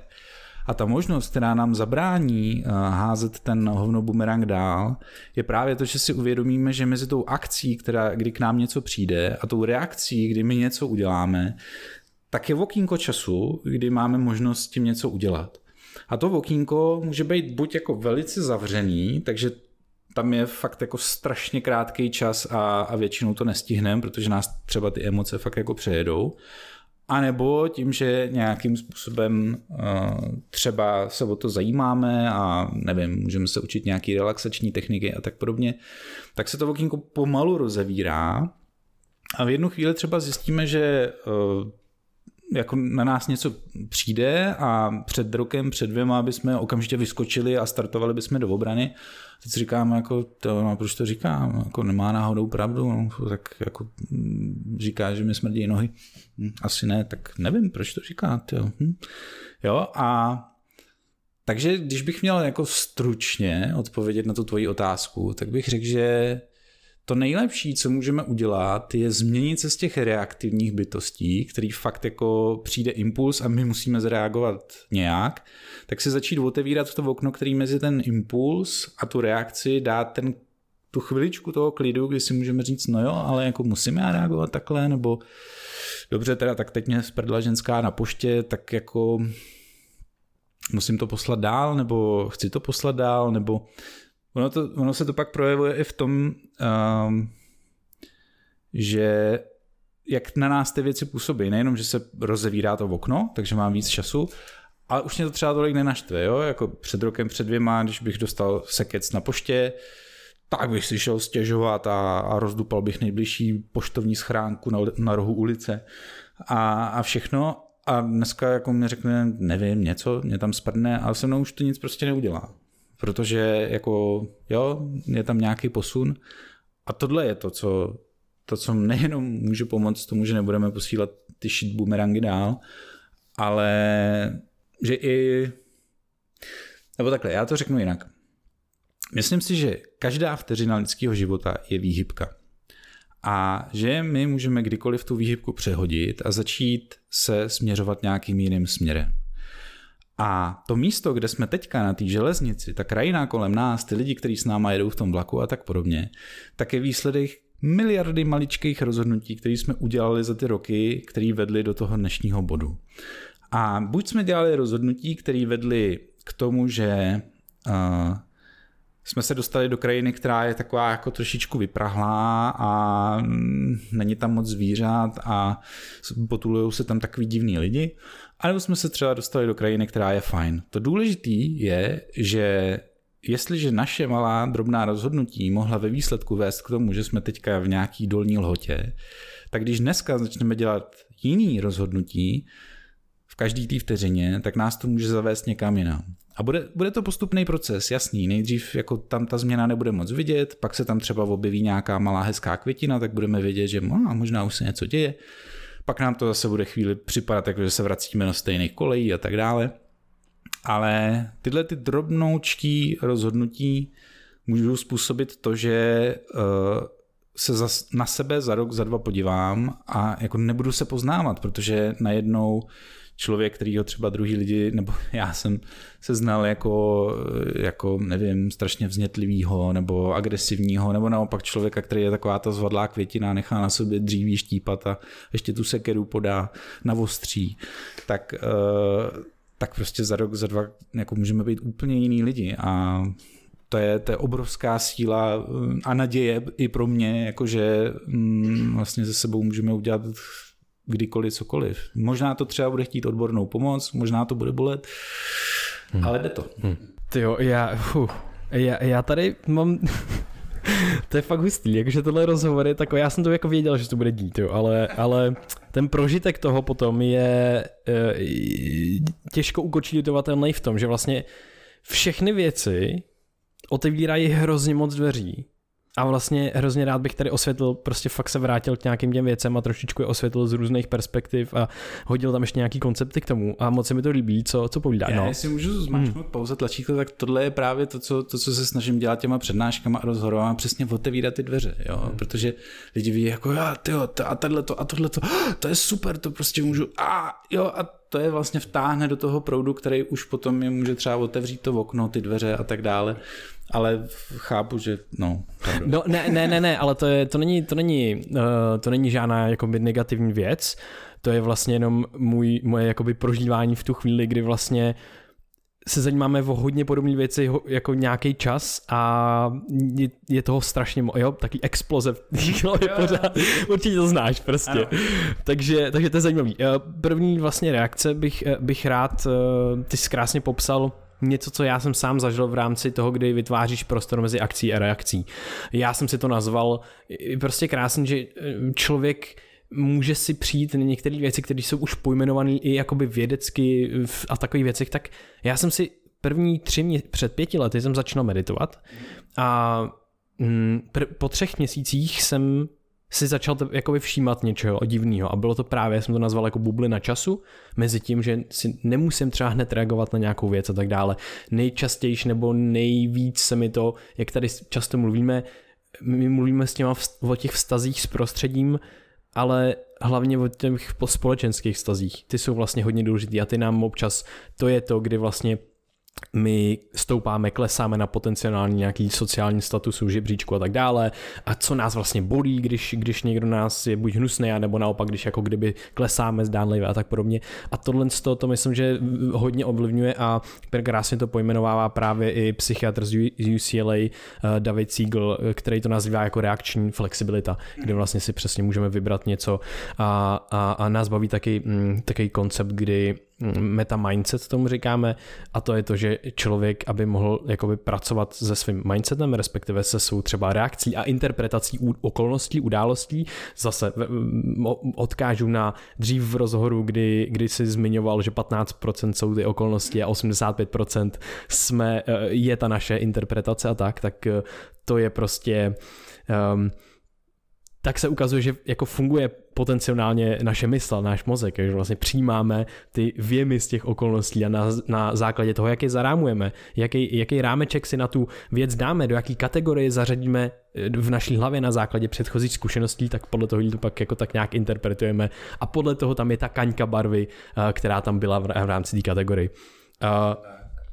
Tady ještě možná jenom eh, řeknu, že právě ta reakční flexibilita mi umožňuje to, čemu já říkám svoboda. Jako to je zrovna jedno ze slov, který se furt jako vometá, jo? Ale, ale podle mě, pokud jako žijeme v tom reakčním módu, to znamená, že když někdo něco řekne, tak já musím zareagovat, tak jsem vlastně hrozně nesvobodný, protože stačí, když, a to jako ani nikdo se mnou nemusí chtít manipulovat, což je taky možnost, že jo, ale prostě jenom stačí, že, že jako tenhle ten se na mě podívá blbě, tenhle něco řekne, tohle. Já po každý musím vyskočit a zareagovat nějakým způsobem, tak vlastně jsem úplně ve vleku toho svého okolí. A jako jakákoliv akce, byť ne zlemíněná, mě připravuje o obrovské množství času, o obrovské množství energie protože já musím vyskočit a vyřešit to. A když mám tuhle reakční flexibilitu a někdo mě chce třeba stáhnout do nějakého, nevím, typicky jako internetový diskuze, jo? já otevřu Facebook, přečtu si tam něco, co mě prudí, teď oni ty sociální sítě jsou nastavené, aby nám ukázal, ukazovali ty věci, které vyvolávají hodně emocí, že jo? Někdo tam napíše, že, že prostě, nevím, bychom měli krmit ty ještěrky trinitrotoulenem, protože prostě pak, když to vybouchne, tak dělají krásné barvy a já jsem milovník přírody, tak jim to tam jako půjdu narvat, jo, ale to, že ten můj příspěvek jako nic nespůsobí, jenom to způsobí to, že vlastně ta původní myšlenka se jako propíše ještě mnohem více lidem, protože najednou je tam ta reakce a tak dále. To se tady nebudeme bavit o sociálních sítích, jak fungují. Tak vlastně jako my často máme představu, že musíme nějak zareagovat, jo? že když o nás někdo řekne, že jsme blbci a my s tím nic neuděláme, takže vlastně jsme jako řekli, jo, on má pravdu.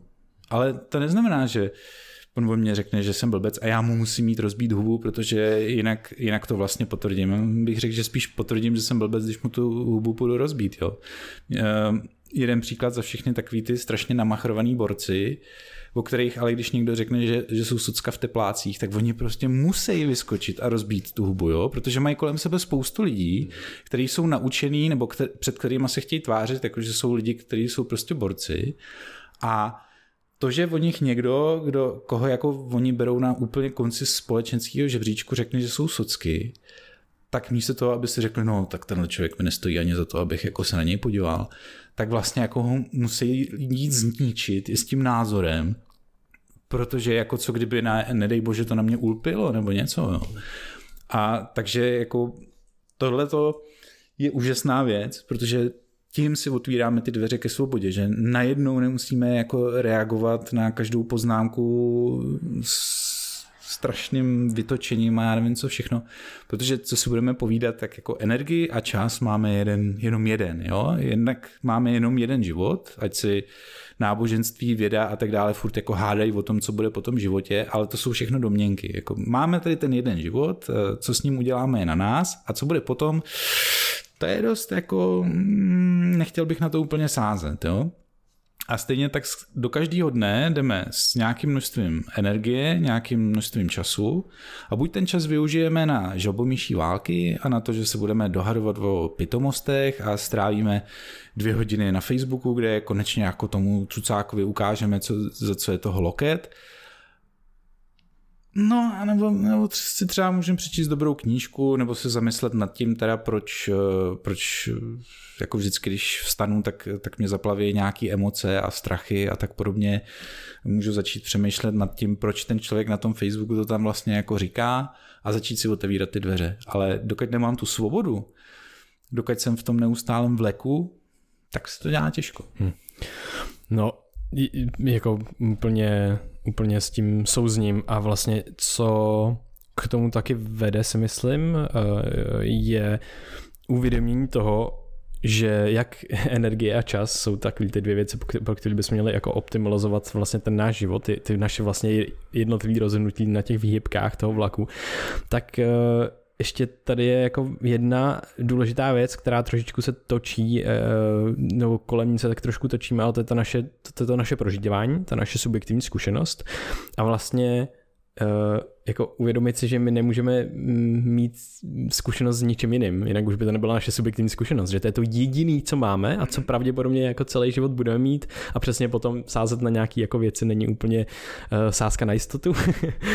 Takže vlastně mi k tomu napadá vždycky potom, tyjo, No tak já bych se možná, i když je to vlastně ta věc, která mě bude doprovázet pořád, která mě buď bude pořád obšťastňovat, nebo, nebo, nebo naopak pořád otravovat a způsobovat utrpení, tak možná bych se o ní mohl starat, zajímat a mm, přivádí mě to k takové jako zodpovědnosti právě, e, což si myslím, že taky je e, jedna z těch, jeden z těch jako principů, nebo jedna z těch věcí, která člověk, člověka vede vlastně o to, o to eh, a motivuje ho eh, vnitřně k tomu, aby vlastně OK, tak eh, co se tady se mnou děje a co já můžu udělat pro to, aby se mi třeba vedlo nějakým způsobem líp.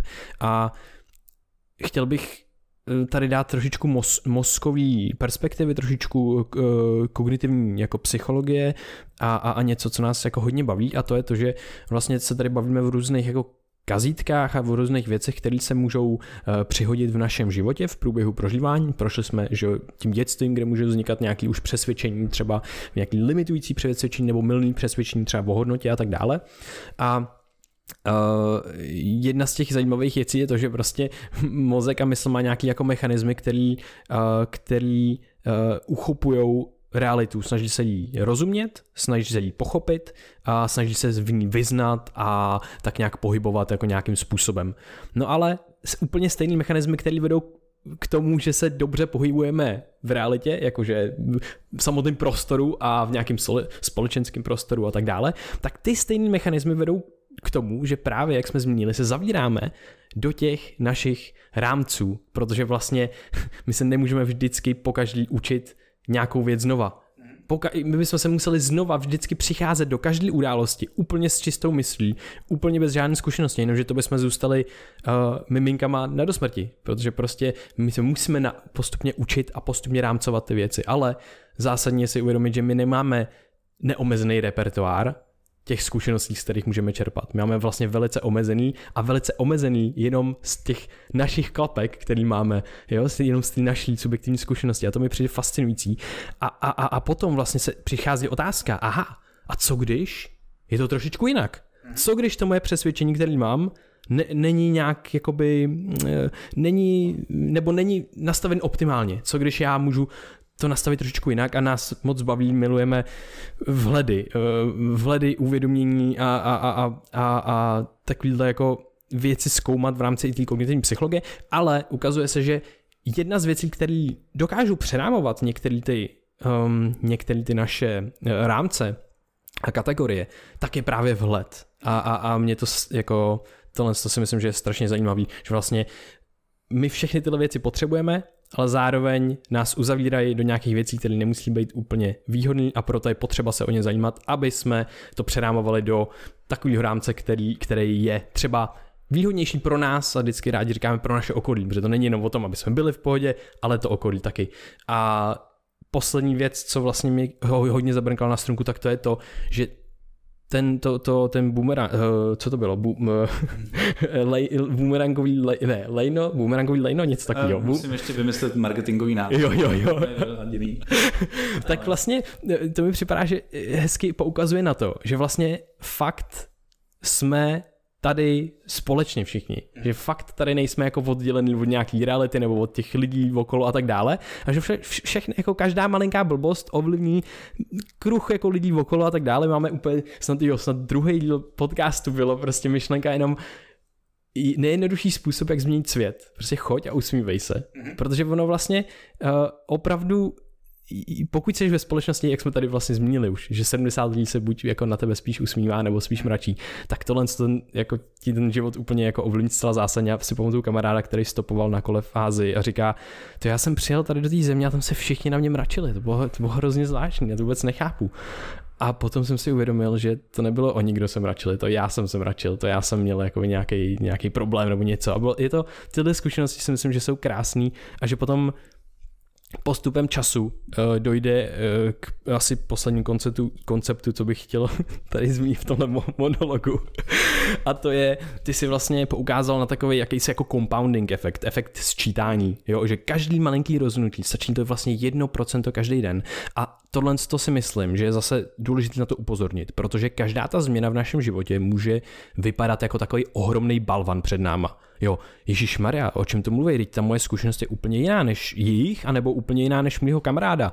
Jak to, jak, jak teda mám, jo, když mi ani nenapadne změna, nebo víš, jakože jsou takový uh, občas věci, které nám právě uh, právě zamezují to něco vlastně začít třeba s tím dělat a my si, pro mě je hrozně důležité si uvědomit, stačí jeden malinký krok každý den a, a, a vždycky se ohlídnout a připomínat si to, ideálně si to něco zapsat a tak dále, protože my zapomínáme, kde jsme byli před tím rokem. Zapomínáme, jaký byl ten první krok na začátku, protože si pamatujeme tu prostě bezprostřední minulost, tam to je zkreslený ještě víc prostě v budoucnost, budoucnost zase si myslíme, koukáme zase do jako roky dopředu a vůbec si nedokážeme představit, jaký to vlastně může být. Tak tohle, co jsou, myslím, takový jako zajímavý, jsem to chtěl za, za, zaobalit tyhle ty věci, které nás oslovují vlastně i z té kognitivní psychologie, neurověd a tak podobně, které vlastně mají i dost evidence na to, že se takhle nějakým způsobem se to tak nějak odehrává v té naší, v naší mysli. To jsi mi zase naházel mě asi 73 dveří a já nechci tady otevírat všechny, ale pár, chci zmínit dvě věci. Ta první je uh, přesně, teď já mám hrozně blbou paměť na jména, tak se omlouvám, ale jako knížku Compounding Effect, uh, tak to bych doporučil všem. Tam je to opravdu o síle těch výhybek, kterých každý máme uh, každý den hroznou spoustu. A to, co si myslím, že třeba jako úplně neumíme, tak je právě pokojit se s těma malýma vítězstvíma a, a uvědomit si, že dobře, tak já jsem jako 30 let jel eh, po nějaký koleji, dovezlo mě to nikam. Já bych byl nejradši, kdyby hned druhý den už jsem byl úplně v jiném městě. Jo? Ale teleport jsme ještě nevynalezli, ani, ani fyzicky, ani v přeneseném slova smyslu. Takže když jsem 30 let jel po nějaký koleji do Horní Dolní, tak nemůžu čekat, že druhý den budu v Las Vegas. Jo? A a to si myslím, že jednak tak jako očekáváme a zase už se tam jako projevují ty scénáře, které máme v té hlavě a, a módy a, a tyhle věci, ale jako vážit si těch malých krůčků, vážit si toho, že dobře, prostě jako pořád, nevím, jsem na prášky z nějakých věcí, ale třeba jako jsem si všimnul, že dneska je hezky. Jo, a přitom jsem to 30 let předtím nebyl schopný vnímat. Pro mě prostě každý den pršelo, i když pařilo sluníčko. Jo. Eh, je to to samé, jako když eh, vezmeš kuřáka, který zkouří 60 cigaret denně a, a a začne jako na sobě nějak pracovat nebo tohleto a stáhne to na 40 a řekne si, ty vole, to jsem se nikam nedostal a prostě vrátí se k těm 60. Jo, ale z těch 60 na 40 to je obrovský posun. A to, že to není ze 60 na nulu, neznamená, že, že se na tu nulu postupně nedostane. Ale když si řekne, no ty vole, já jsem prostě loser, já jsem to stáhnul jenom na 40 a zamázne to, tak ano, tak se do té důly nedostane. Jo, takže uvědomovat si tyhle drobné vítězství, jenom maličko, já nevím, hmm, no, teď, se, teď se nespomenu, ale je to knižní série, fantasy knižní série, uh, má to 10 dílů uh, zbraně Avalonu a teď prostě fakt se jako nespomenu, jo, tak si to prosím vygooglete. Ale uh, tam je hrozně hezká myšlenka, že jsou tam jako určitý bytosti, které jsou schopné měnit realitu a oni právě nemění tím, že eh, teď tady sedíme v nějakém pokoji, natáčíme podcast, já takhle lusknu a budeme sedět na krásné pláži. Ale oni mění úplně po maličkých věcech, takže jako tahle plechovka nebude zelená, ale bude modrá za chviličku. Jo? Eh, pak tady nebude ležet tahle ta konvička, ale bude tady ležet pomaličko jiná konvička. A takhle se to postupně promění a najednou budeme sedět na té pláži. Ale není to lusknutím prstů, je to tím, že se maličké drobnosti v našem životě začnou měnit a najednou se za chvíli zastavíme a řekneme si, jo, já jsem v Las Vegas, jak jsem se sem dostal. Jo, tak to je jedna věc, kterou bych chtěl zmínit. A ta druhá věc, kterou jsem tam trošku slyšel mezi řádky, a, nebo možná se pletu, jo, ale hrozně rád bych ji vypích, je to, že uh, jako ono se říká, že, že žijeme v těch svých bublinách a nechceme je propichovat a nemáme kritické myšlení a, a neříkáme si to, co když je to jinak, nebo co když má pravdu ten druhý, nebo něco. A tam si myslím, že se strašně podepisuje to, že uh, my nezvládáme oddělit právě tu svoji hodnotu od svých názorů a od svojí pravdy. Jo, a že když uh, třeba uvěříme tomu, že já nevím, země je placatá a teď mi někdo začne valit důkazy, že to tak ale není, tak jako pro mě vlastně by mě mělo být trošičku šumák, jestli, jestli ta země placatá je nebo je kulatá.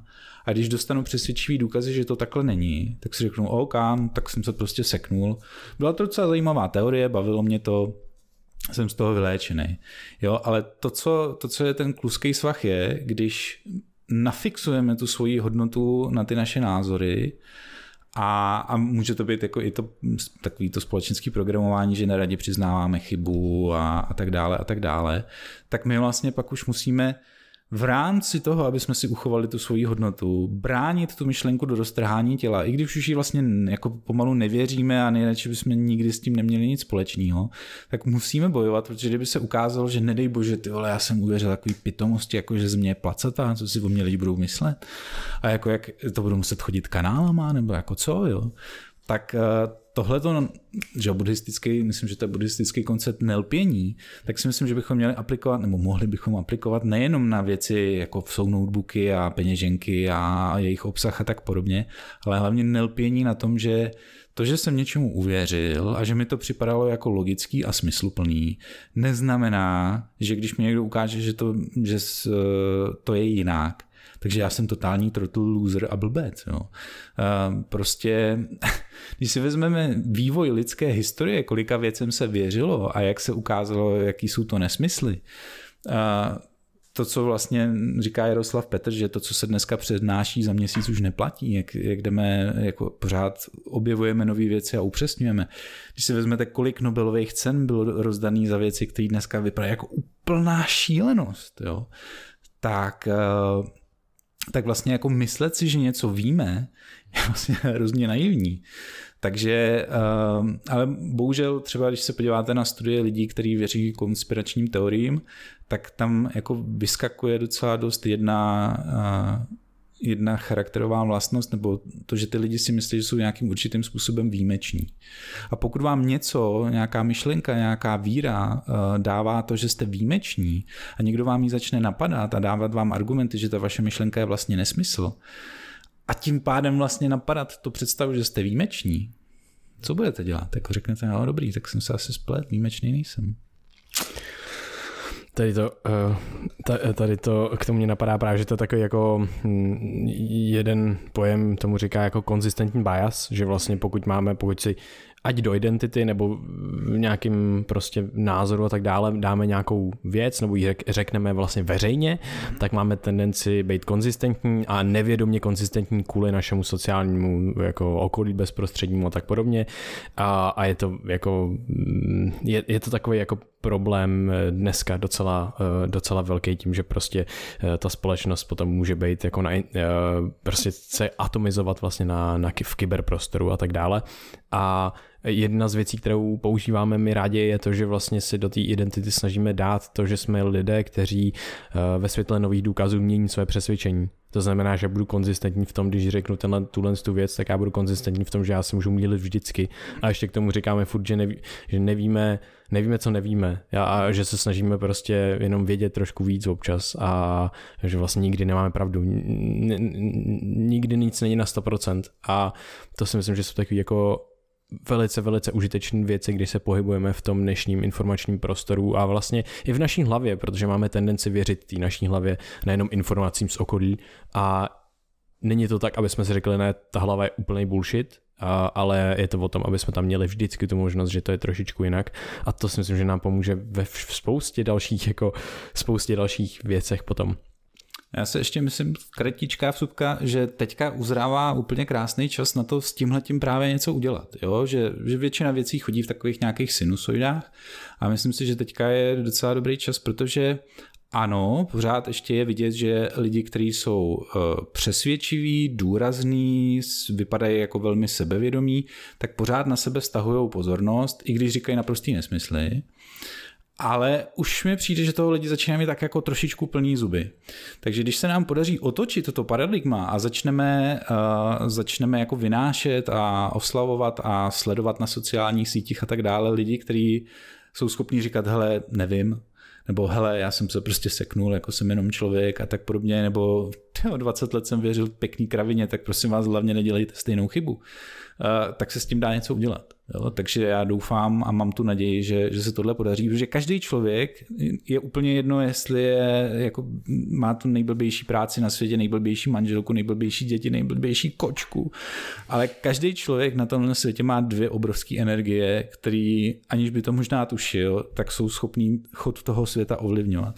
Ta první energie jsou peníze, protože dneska jako je jako opravdu hodně věcí, nechci říct, že je všechno o penězích, ale jako ty peníze určují spoustu věcí, jo, čemu se dává pozornost, co se propaguje, co se podporuje a tak dále. Takže když mám jako utratit peníze za, já nevím, nejnovější iPhone, že jo, a nebo já nevím, teď jako tam chci dát na roveň něco takového hm, smysluplného. Třeba, třeba vzdělávací kurz, díky, super. Tak když si koupím ten iPhone, tak prostě podporuju to, že, že se budou vyrábět další iPhony, protože když to lidi kupují, tak proč oni by to nevyráběli. Když ale ty, svůj, ty svoje peníze nasměruju pryč od toho iPhoneu a dám je do těho kurzu, tak začne víc lidí dělat kurzy, protože prostě lidi to kupují. Jo? To je ruka trhu jako brutální, ale takhle to funguje. Takže uh, jako když, když budu horovat za zdravý životní styl a tak podobně, ale pak budu nosit peníze do mekáče, tak jako ten, ta asi jako vlastně nezměním to, jak, jak to funguje, protože podporuju ten, ten zaběhlej ten. A někteří lidi budou argumentovat, no já těch peněz moc nemám, ano, to je pravda, a nastupuje ta druhá energie a to je ta pozornost. A právě kor v tom dnešním světě sociálních sítí, kdy jako blbej like způsobuje obrovské věci ve všech těch algoritmech a vnímání a a e, stádním efektu a já nevím v čem všem, tak jenom to, čemu věnujeme pozornost, jako obrovsky směruje uh, to, co se děje. Když vezmete jako třeba populismus, tak to je, to je sice teda jako blbý příklad, jo, ale ten je přesně postavený na tom, že vycítím, co někdo chce a začnu to tvrdit. Je úplně jedno, jak je to reálný. Tím, že ty lidi si řeknou, ha, konečně to někdo řekl nahlas a věnují mi tu pozornost, tak najednou se o mě začnou zajímat média, najednou začnou mít hodně followerů na Instagramu, tím pádem nějaká firma si nejspíš řekne, že by bylo dobrý spojit se mnou svoje jméno, najednou mám peníze, najednou můžu mít i nějakou kampaň a tak dále a tak dále. A než se jako rozkoukáme, tak jenom pomocí pozornosti a peněz najednou třeba se dostane do politiky někdo, kdo tam prostě bude dělat šílený bordel, protože prostě v tomhle tomu uměl plavat. Ale úplně stejnýma zadníma vrátkama se tam můžou dostat věci a lidi, kteří to myslejí dobře, nebo mají nějaký zajímavý nápady a tak dále. Jenom tu pozornost nesmíme napínat na ty, který byť třeba dělají něco hroznýho a my bychom strašně chtěli vyjádřit, jak s tím nesouhlasíme, ale tím jim prostě jenom dáváme tu naši energii. Takže je lepší napřít k tomu, co nás zajímá, co se nám líbí, co bychom chtěli podporovat, protože jako když já tam tomu člověku, se kterým nesouhlasím, napíšu nějaký komentář a on si řekne, jo, Jarda Jirák mi napsal komentář, že se, se mnou nesouhlasí, no tak uh, tak to jsem skončil. To, to jsem prohlédl svůj omyl a své pomatení a, a teď vstupuji do kláštera a už budu do konce života hodný člověk. Jo. Tak to se fakt asi stane. Tak pardon. No, jo, teď to mi připomíná vlastně to, že eh, v každé komunikaci, v každém sdělení se, se skrývá nějaký signál a odhalit, co je tím signálem, jestli to je právě ten nějaký, populist, jsou nějaký populistický keci, tak vlastně bude co nejvíc zašumovat ten jeho pravý signál, protože ten jeho pravý signál hledá, já tady řeknu cokoliv, abych měl pozornost, abych tohle, tohle, tohle, tohle. Jo, takže to mi přijde vlastně hezký, hezký, hezký koncept na to si vlastně uh, uh, uvědomit ty, ty, to, to, že ten signál a šum existuje a že můžeme hledat ten signál v tom světě a v komunikaci třeba s lidma a, a snažit se ho sami vlastně, snaž, sami vlastně hledat v sobě a komunikovat ho co nejpřesněji ven. Uh, máš něco? Jo, možná ještě malička věc. Jo, jo, řekni. A vlastně k tomu, jak jsi říkal, že by, že by bylo fajn vlastně ta změna paradigmatu v tom, že vlastně by bylo dobrý, kdyby třeba někdo si mohl dovolit v tom veřejném prostoru říct, jo, já vlastně jako nevím a co si myslím, nebo Povídej. Já... No, no. Ale že právě pro tohle, aby se člověk dokázal uvědomit třeba něco, že, že něco neví a nezdílet ty uh, reakční myšlenky nebo myšlenky, který mu předvčera řekl jeho soused nebo kámoš a tím pádem je to dost dobrý prostě standing point eh, na obranu svého názoru a že vyjádřím nějaký názor a že se s ním vlastně stotožňuju svoji hodnotu, tak eh, je potřebný, potřeba vytvořit vlastně nějaký jako bezpečný prostor. A nejenom nějaký jakoby společenský skupinový, což prostě internet zrovna jako není úplně bezpečný prostor na to, aby si tam člověk prostě uh, smír, smírem v duši tak hm, potřeba s těma rukama, že každý má jako odlišný názor, půjdeme teda jako do těch jako odlišných koutů, ale i v tom jako osobním životě, že vlastně já si musím pro sebe vytvořit bezpečný prostor, abych si uvědomil, že třeba něco, čemu věřím, tak je, tak je bullshit a abych měl možnost to před sebou, což často my sami jsme sami sobě největším kritikem, abych si to mohl před sebou přiznat a na základě toho říct, jo, ale jako nevím asi všechno. Nemám názor na všechno. Ty jsi tam na začátku řekl takové jako, že aby mohl někdo říct eh, třeba ve veřejném prostoru, že něco neví, sakra, to můžeme říct, já nevím nic skoro, jo, jako z toho, co se dá v tomhle světě vidět, tak vím úplný prd. To samý jako pletu se každý den, udělám takových bod, jakože někdy se za to nakopu, někdy si říkám, no tohle už jako i, i na tebe moc, Jardo, jo. A to není, že bychom to nemohli říct, nebo že by to někdo nemohl říct. Jako právě v tom je na jednu stranu ta dnešní doba super, že my můžeme říct absolutně cokoliv. Je otázka, co se potom stane. Jako to, že řekneme, uh, hele, já nevím, nebo hele, tohle jsem zvojtil, tak třeba způsobí to, že nebudu mít tolik příznivců jako ten člověk, který je strašně sebejistý a tuhle věc nikdy neřekne. A pak je otázka, jako dobře, no tak jde mi o ty příznivce a chci mít, uh, chci mít tolik a tolik fanoušků a tak podobně a tolik a tolik peněz, pak budu muset jít asi tou cestou, která, která přináší tyhle ty věci, anebo to je ta druhá věc, že si to jako ustojím v tom svém bezpečném prostoru a budu to dál říkat, protože si myslím, že to je důležitý. Uh, vidím v tom nějaký smysl, třeba jako znám něco, co ty lidi neznají a tak podobně. Budu si stát za svým, když to tak prostě řeknu. A třeba se podaří to, že si lidi řeknou, no jo, ty jo, ale to, co říkal, tak mě vlastně jako dává smysl a jo, tady ten druhý člověk, on je takový jako vždycky to řekne razantně a vypadá to, že mu nikdo nesahá ani pokutníky a tak podobně. Ale já bych vlastně taky hrozně rád někdy řekl, že jako něčemu nerozumím a, a že se někdy pletu. A e, to bezpečné místo, o kterém jsi mluvil, že se jeho potřeba vybudovat, tak to si myslím, že je v nás a že to není venku, to bezpečné místo. Jo, jasně, je super, když jsme obklopený lidma, který, eh, který nás nesoudějí, který nás vnímají takový, jaký jsme, který, když eh, zjistí, že si myslíme něco, s čím oni nesouhlasí, tak spíš než aby nás přestali zvát na oslavy a, a místo dvou košů dobrot nám dají jenom jeden koš dobrot, tak, eh, tak se začnou třeba ptát jako proč a, a chtějí to pochopit a, a když zjistí, že jako mám pro to svoje důvody, se kterými oni nesouhlasí a že tam, jako, že tam nenajdeme tu schodu, tak si řeknou, OK, dobrý, prostě tak jako tohle to si myslíš a neznamená to, že kvůli, tobě na to, na, kvůli tomu na tebe zanevřu a přestaneš být můj kamarád nebo něco. Takový ty lidi, kteří jsou schopní nás vnímat takový, jaký jsme a brát nás takový, jaký jsme, tak jsou k nezaplacení, ale ten bezpečný prostor je potřeba vybudovat si v sobě. Uh, právě protože jako přijdou shitstormy, eh, který, kdy ty lidi kolem sebe třeba mít nebudem, anebo a akor ty lidi, kteří chtějí měnit paradigma a, a to, jak se díváme na věci, tak jako ty ze začátku mají toho shitstormu spoustu, že jo? protože zaprvé na ně útočí ty lidi, kteří uvěřili tomu bullshitu a nechtějí si to přiznat, pak na ně útočí lidi, kteří vytváří ten bullshit, protože jim vlastně jako kradou tu pozornost a, a mohlo by se ukázat, že jsou to hm, jako prodavači hadího voleje, že jo? jak se říká. Uh, útočí na ně prostě jenom lidi, kteří nemají rádi, když někdo říká něco jiného a tak dále. Je to jako velmi hrdinská pozice. Jo?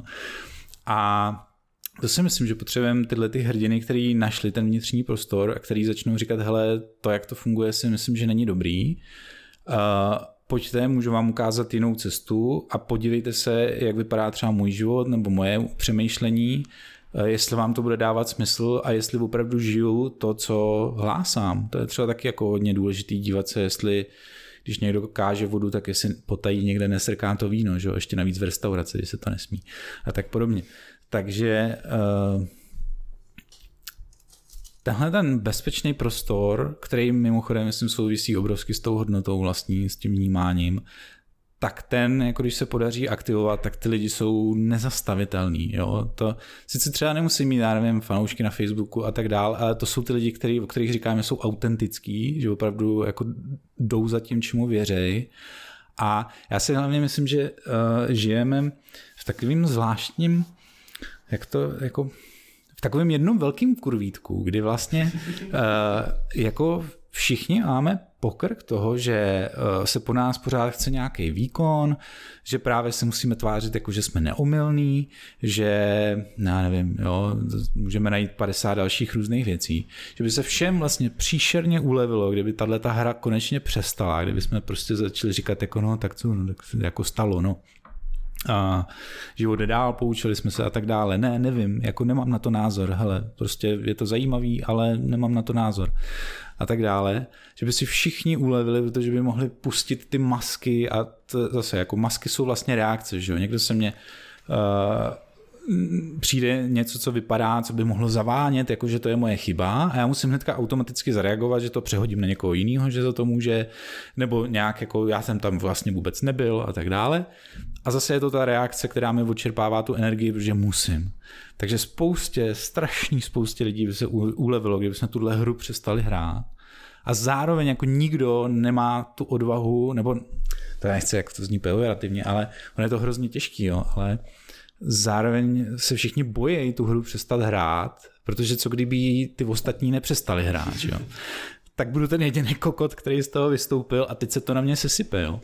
Ale, ale nikdo jiný to za nás neudělá. A to že, to, že my přestaneme dneska tu hru hrát, třeba jenom nějakou maličkou součást té hry, já nevím, že u, u takový tý do, u automatu na vodu, když se jako potkáme s nějakým kolegou, takže nezačneme probírat věci, které jsou negativní a, a co kdo říkal a podobně, ale začneme třeba mluvit eh, jako o něčem jiným, tak už jako tyhle ty drobné změny uh, můžou způsobit to, že jako čím dál méně lidí ta hra bude bavit a čím dál tím víc lidí si nebude chtít povídat o tom, co se stalo hroznýho, ale třeba o tom, co někde slyšeli zajímavého a nadchlo je nebo něco inspirovalo a tak dále. A, a tam je nástroj té změny. Jo. A takže čím, čím víc těch hrdinů s bezpečným prostorem uvnitř a ono je to vlastně strašně jednoduchý, jo, tam na jednu stranu je to strašně jednoduchý a na druhou stranu je to strašně těžký. Je to strašně jednoduchý v tom, že jako když vezmu konkrétní příklad, eh, tak třeba jako ta představa, že ten, kdo si dá sedm piv, tři panáky a jde řídit, tak je hrozný borec. Jo. Tak je strašně jednoduchý říct, když jsme kolem takového člověka, hele, ale to jako, sorry, ale borec nejseš, jo, jsi spíš pěkný debil, jako buď zabiješ sebe nebo někoho jiného, tak jako se na to vyser, jo. To je na jednu stranu hrozně jednoduchý. Na druhou stranu, když to zasadíme do té dynamiky, jakože že z něho třeba máme strach, nebo se ho bojíme, anebo že taky máme postavenou tu hodnotu na tom, že si dáme šest piv a tři panáky a jdeme řídit, tak je to strašně těžký. Jo, ale, ale ve výsledku to není neprůstřelný a, a to vnímání toho světa se může změnit v tom, že, že ho změníme my a že tyjo, jako já když vím, jakou, jakou moc má blbá pochvala, nebo milý slovo, nebo slovo děkuju, jo, to jsou všechno nástroje, které máme k dispozici pro to, aby se ten svět změnil.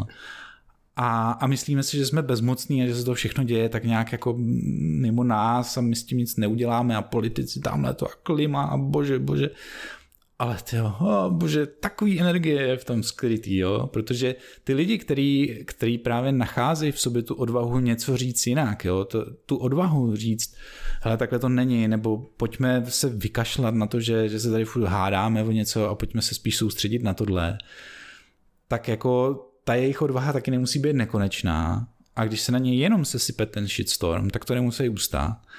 A ty lidi, kteří je vlastně strašně, strašně jim fandě a jo, jděte do toho a konečně někdo, pane bože, ale neřeknou to nahlas, protože se bojí, co řekne soused, kamarád, bla, bla, bla, bla, tak jako pak můžou ve výsledku způsobit to, že, že ten člověk padne. Jo. A, a já si myslím, že, že zlo může dělat cokoliv, pokud mu v tom dobro nezabrání a, a, a nikdo jiný to za nás neudělá, než my sami. No jsem tak jako ulít zase do nějakých filozofických obláčků, pardon. To je, to je úplně v pořádku. Uh, mě by zajímalo, co je efekt třetí osoby? Ježiš, jsem u zkoušky. uh, jestli si to, je, já myslím, že kluci vy se jako ve věcech kolem mozku vyznáte mnohem víc než já, takže se, takže když tak mě prosím opravte, ale myslím si, že efekt třetí osoby spočívá v tom, že o něčem třeba slyšíme, když jsme se tady bavili o těch kognitivních zkresleních, tak uh, si můžeme poslechnout třeba něco o nějaký, nějaký, nějaký pěkný jako kognitivní zkreslení, teďka mě zrovna žádný nenapadá, ale, nebo dobře, mm, můžeme si, můžeme si přečíst třeba nějakou studii, nebo se můžeme přečíst i v novinách kolikrát, že jako marketéři umějí používat různé uh, nástrahy, techniky, hmm, takový jako speciální, uh, speciální gadgety na to, aby nás ovlivnili v tom, že my uděláme nějakou akci. Buď něco koupíme, nebo něco třeba jako využijeme nějakou službu, nebo si začneme něco myslet a tak dále a tak dále. Teď si to přečteme a řekneme si, tak to by na mě nikdy nezabralo. Jo, nevím, jestli si to pamatuju správně, ale myslím, že efekt třetí osoby je právě v tom, že cokoliv si přečteme a většinou, ne, většinou se to týká věcí negativních, tak se to děje každému člověku na této planetě, kromě nás. Jo, nám se to nikdy stát nemůže, my jsme vůči tomu imunní, uh, máme prostě v DNA takový gen, který říká, že jako jakákoliv marketingová věc se od nás takhle ping odrazí na nějakýho souseda, který chudák si poběží ten iPhone koupit, ale my ne. Jo, a tohle je, tohle je úžasná věc, protože a jako v momentě, kdy si vlastně nepřipouštíme, že by to s náma mohlo něco dělat, tak s největší pravděpodobností to s náma dělá a to dost brutálně. A um, to je to samý, ono vlastně se to projevuje ve spoustě věcí, kde je to třeba méně nápadný, ale takový to, že my si myslíme, že se nám nikdy nemůže stát auto nehoda, nebo že, že tady budeme jako do 80 let a můžeme umřít zítra, tak vlastně jako to, že si myslíme, že něco se může stát jenom někomu jinému a nikdy ne nám, tak, eh, tak je efekt třetí osoby. No. A umí to nadělat teda pěknou paseku. Když jsme se bavili o těch kurvítkách, tak... Jo, jo, já jsem se na to právě vzpomněl, protože to je přesně Uh, jedna z těch věcí, když jsme si mysleli, že uh, jako já jsem ten, já jsem ten jedinečný, to, ten, u těch lidí, kteří mají větší tendenci věřit konspiračním teoriím, tak vlastně to taky zapadá trošičku do tohle, z toho, že vlastně je, mně se to tak nějak jako nestane a stane se to prostě tady kolem a tak dále. Uh, uh, je, jak se ti, mě by zajímalo, jak se ti stalo, že si, že si tak nějak jako mm, popřel vlastní vyhoření.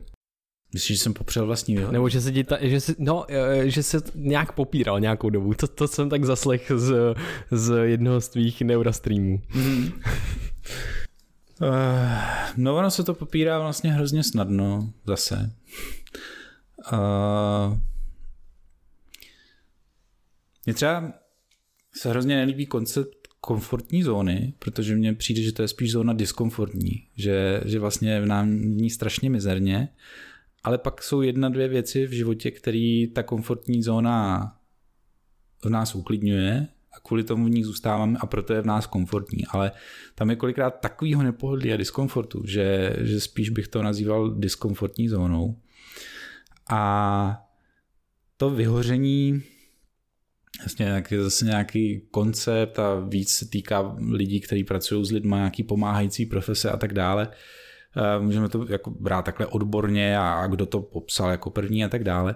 A já si myslím, že ten koncept vyhoření je, spočívá prostě v tom, že příliš dlouho děláme věci, které nám jdou nějak proti přesvědčení, proti srsti a proti tomu, jak si myslíme, že by náš život měl vypadat. A Um, já mám takovou teorii, která ještě není jako dopracovaná, ale že když bychom si lidskou duši nebo lidskou mysl nebo prostě nás představili jako takový vrstvy cibule, jo, zlobři mají, cibu, eh, zlobři mají vrstvy, tak eh, v nějak, máme nějaký jádro, kde, kde dřímá ta naše hodnota, nebo taky nedřímá. To jádro je obalený koulí věcí, které děláme hrozně rádi a, a užíváme si je a naplňuje nás to a neznamená to, že jsme líní a nechceme pracovat, ale jako jsou to věci, které nám dávají smysl. A ty nás dobíjejí, ty nám jako předávají to vědomí vlastní hodnoty a cítíme se dobře a nemusíme až tak přemýšlet nad tím, jestli jako uh, máme nějaký ty peníze a tak podobně. Pak je vrstva na té kouli, leží taková oranžová vrstva a to jsou věci, které tak nějak jako zvládáme překousnout a, a jako zvládáme to. A princip téhle vrstvy, zatímco ta zelená nás dobíjí, tak princip té oranžové je ten, že když je jí moc, když je moc velká, tak začne dusit ten vnitřek. Jo, začne se smršťovat ten prostor těch věcí, které děláme rádi, protože prostě jsme tak zavalení těma těma věcma, které za normálních okolností by byly jakž tak v pohodě, nějak bychom to zkousli, ale teď už je jich tolik, že stokrát nic umořilo vola. A, a kolem toho je ještě červená vrstva a ta červená vrstva jsou věci, které fakt jako nenávidíme, protože prostě to jde proti našemu přesvědčení, Uh, jo, nevím, ze své minulosti, když vezmu příklad, že, že finanční poradenství nebo určitý jeho podoby jsou nastavený na to, že vám uh, ten poradce chce vlastně prodat určitý produkt, který, který přináší největší provize, nebo který ho ta banka tlačí, aby, aby prodával, přestože pro toho člověka, pro toho klienta to nemusí být až tak výhodný.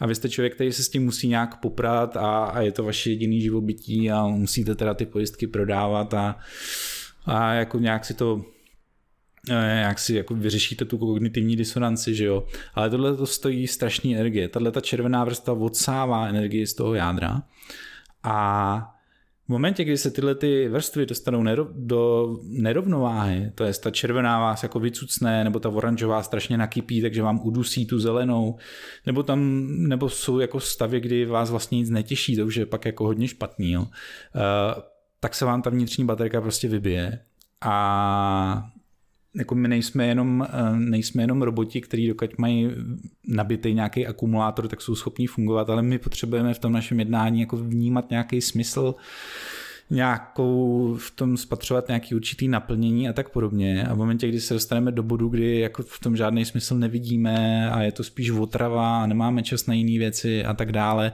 což se mimochodem teďka teda stalo mně, ale sem nebudu tahat, tak, uh, tak prostě tam jako něco přestane dávat smysl a, a najednou se člověk zastaví a říká, jo, já už jako nemůžu a, a jsem vybitej a, a proč jsem to vlastně všechno dělal a co se to stalo? A ale kdykoliv po cestě do toho bodu, kdy už jako třeba tělo vypoví službu a řekne dost a člověk skolabuje, nebo kdy fakt jako přijde nějaká deprese, panická ataka, nebo to jsou takový ty opravdu už záchranné brzdy, za který to tělo si myslím tahá, když je opravdu zlé. Tak kdekoliv po cestě je spousta varovných signálů, jako ty signály jsou tam pořád, jsou to i ty drobné pocity, že právě mám zavolat dalšímu klientovi, nabídnout mu nějakou tu službu a něco ve mně bodne, jako že nedělej to, teď je to hrozný a tak. A tyhle signály tam jsou, ale my jsme schopni je ignorovat, my jsme schopni je právě popřít protože třeba jako máme strach, co s náma bude, protože ty peníze, které nám z toho plynou, tak jsou docela dobrý a jako nechceme se připravit ten komfort a tak dále. A, takže tyhle signály jsou strašně jednoduchý v tom je popírat, ignorovat a, a může se stát vlastně několik věcí. Buď to jako propopírám až do konce svého života a jako tak na jednu stranu dobrý, ale ale ty signály většinou dost bolej, takže za ten život se jich nekumuluje sakra hodně. Nebo přijde ta záchranná brzda, a, a tam pak taky jako může být pozdě, protože někdy ta záchranná brzda prostě znamená, že to ten člověk třeba neproži, nepřežije. A nebo se stane něco, co mm, nás přiměje k tomu zamyslet se nad tím, co teda vlastně dělám, proč to dělám a jestli jestli ty věci, které dělám, mi dávají jiný smysl, než ten, který, který v tom jako vidím. Jestli uh, jako konkrétní příklad, pokud máme práci, která jenom vyloženě platí složenky, ale jinak mi moc nedává a jako ještě musím ráno vstávat a, a tak dále, tak tak jsme na nejlepší cestě v tom, že ta baterka se jednou vybije. Jako když mm, nemáme, že tak psychologové mluví, mluví o nějakých pilířích, že máme jako rodinu, máme to zaměstnání, máme nějaký volný čas, lásku a tak dále a že když jeden pilíř vypadne, tak to můžou dorovnat ty ostatní. Bohužel ty vzorce myšlení, které sebou neseme, způsobí velmi často to, že všechny ty pilíře jsou napadený červotočem a jenom se čeká na to, kde jako ten jeden se vysype a teď se vysype ten druhý a, a možná se to podaří nějak sflikovat, nevím. A takže jako zase uh, ty naše vnitřní strachy, ta, ta vnitřní hodnota nám umožňují přetlačit, popřít, eh, vyhnout se prakticky čemukoliv.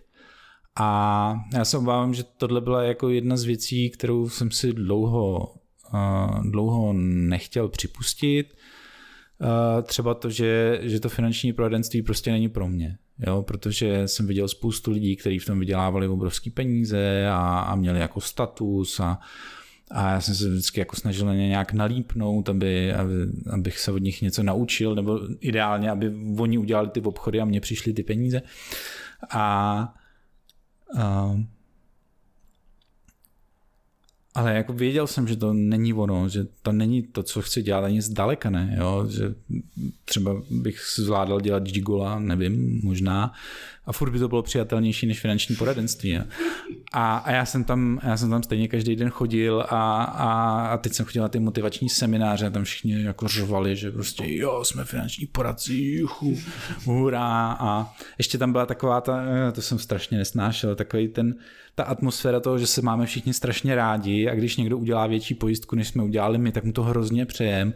Přitom se tam všichni chtěli tak jako vrážet kudly dozad. Jo. Když spadly ty masky, když se občas někdo opil na těch, eh, na těch firmních akcích, tak to pak stálo za to.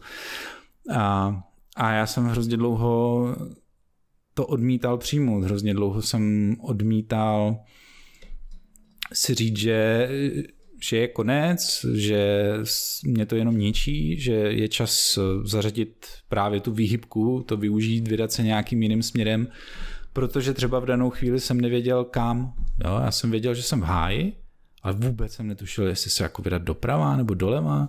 A když na všech těch cestách, které vedou z toho zaprděného místa, ve kterém jste, když na všech těch místách vidíte lvy a draky, tak se těžko z toho místa hejbe, i když smrdí. Takže um, já, jako jo, trvalo mi to hrozně dlouho, ale zase jsem rád, že, že ty zkušenosti a ten pohled na ty dva extrémy, toho materiálna a duchovná, takže mi umožnili se někde vyprostřed zastavit a, a s tím popíráním přestat, no, protože uh, a to vám taky řekne každý psycholog, že, že ten první krok je vůbec připustit si, že mám problém. Protože dokud je všechno geniální a já jsem dokonalý, tak jako co mám řešit? Nic, že A teprve v okamžiku, kdy si řeknu dobře, tak mě jako nebaví každý den vstávat se staženým žaludkem a, a pocitem, že, že jako prostě těch 8 hodin, co tam musím strávit, takže že to je úplně zabitý čas, kdybych mohl dělat něco úplně jiného tak třeba i tenhle ten podnět stačí na to říct, no tak možná není všechno úplně růžový. Mě fascinuje vlastně i ta další verze toho, toho vyhoření a to je, když děláš něco, co tě naprosto baví a co miluješ a najednou se to všechno jako odduševní, najednou se to vyprázdní a najednou v tom funguješ jako ten robot na ten automat.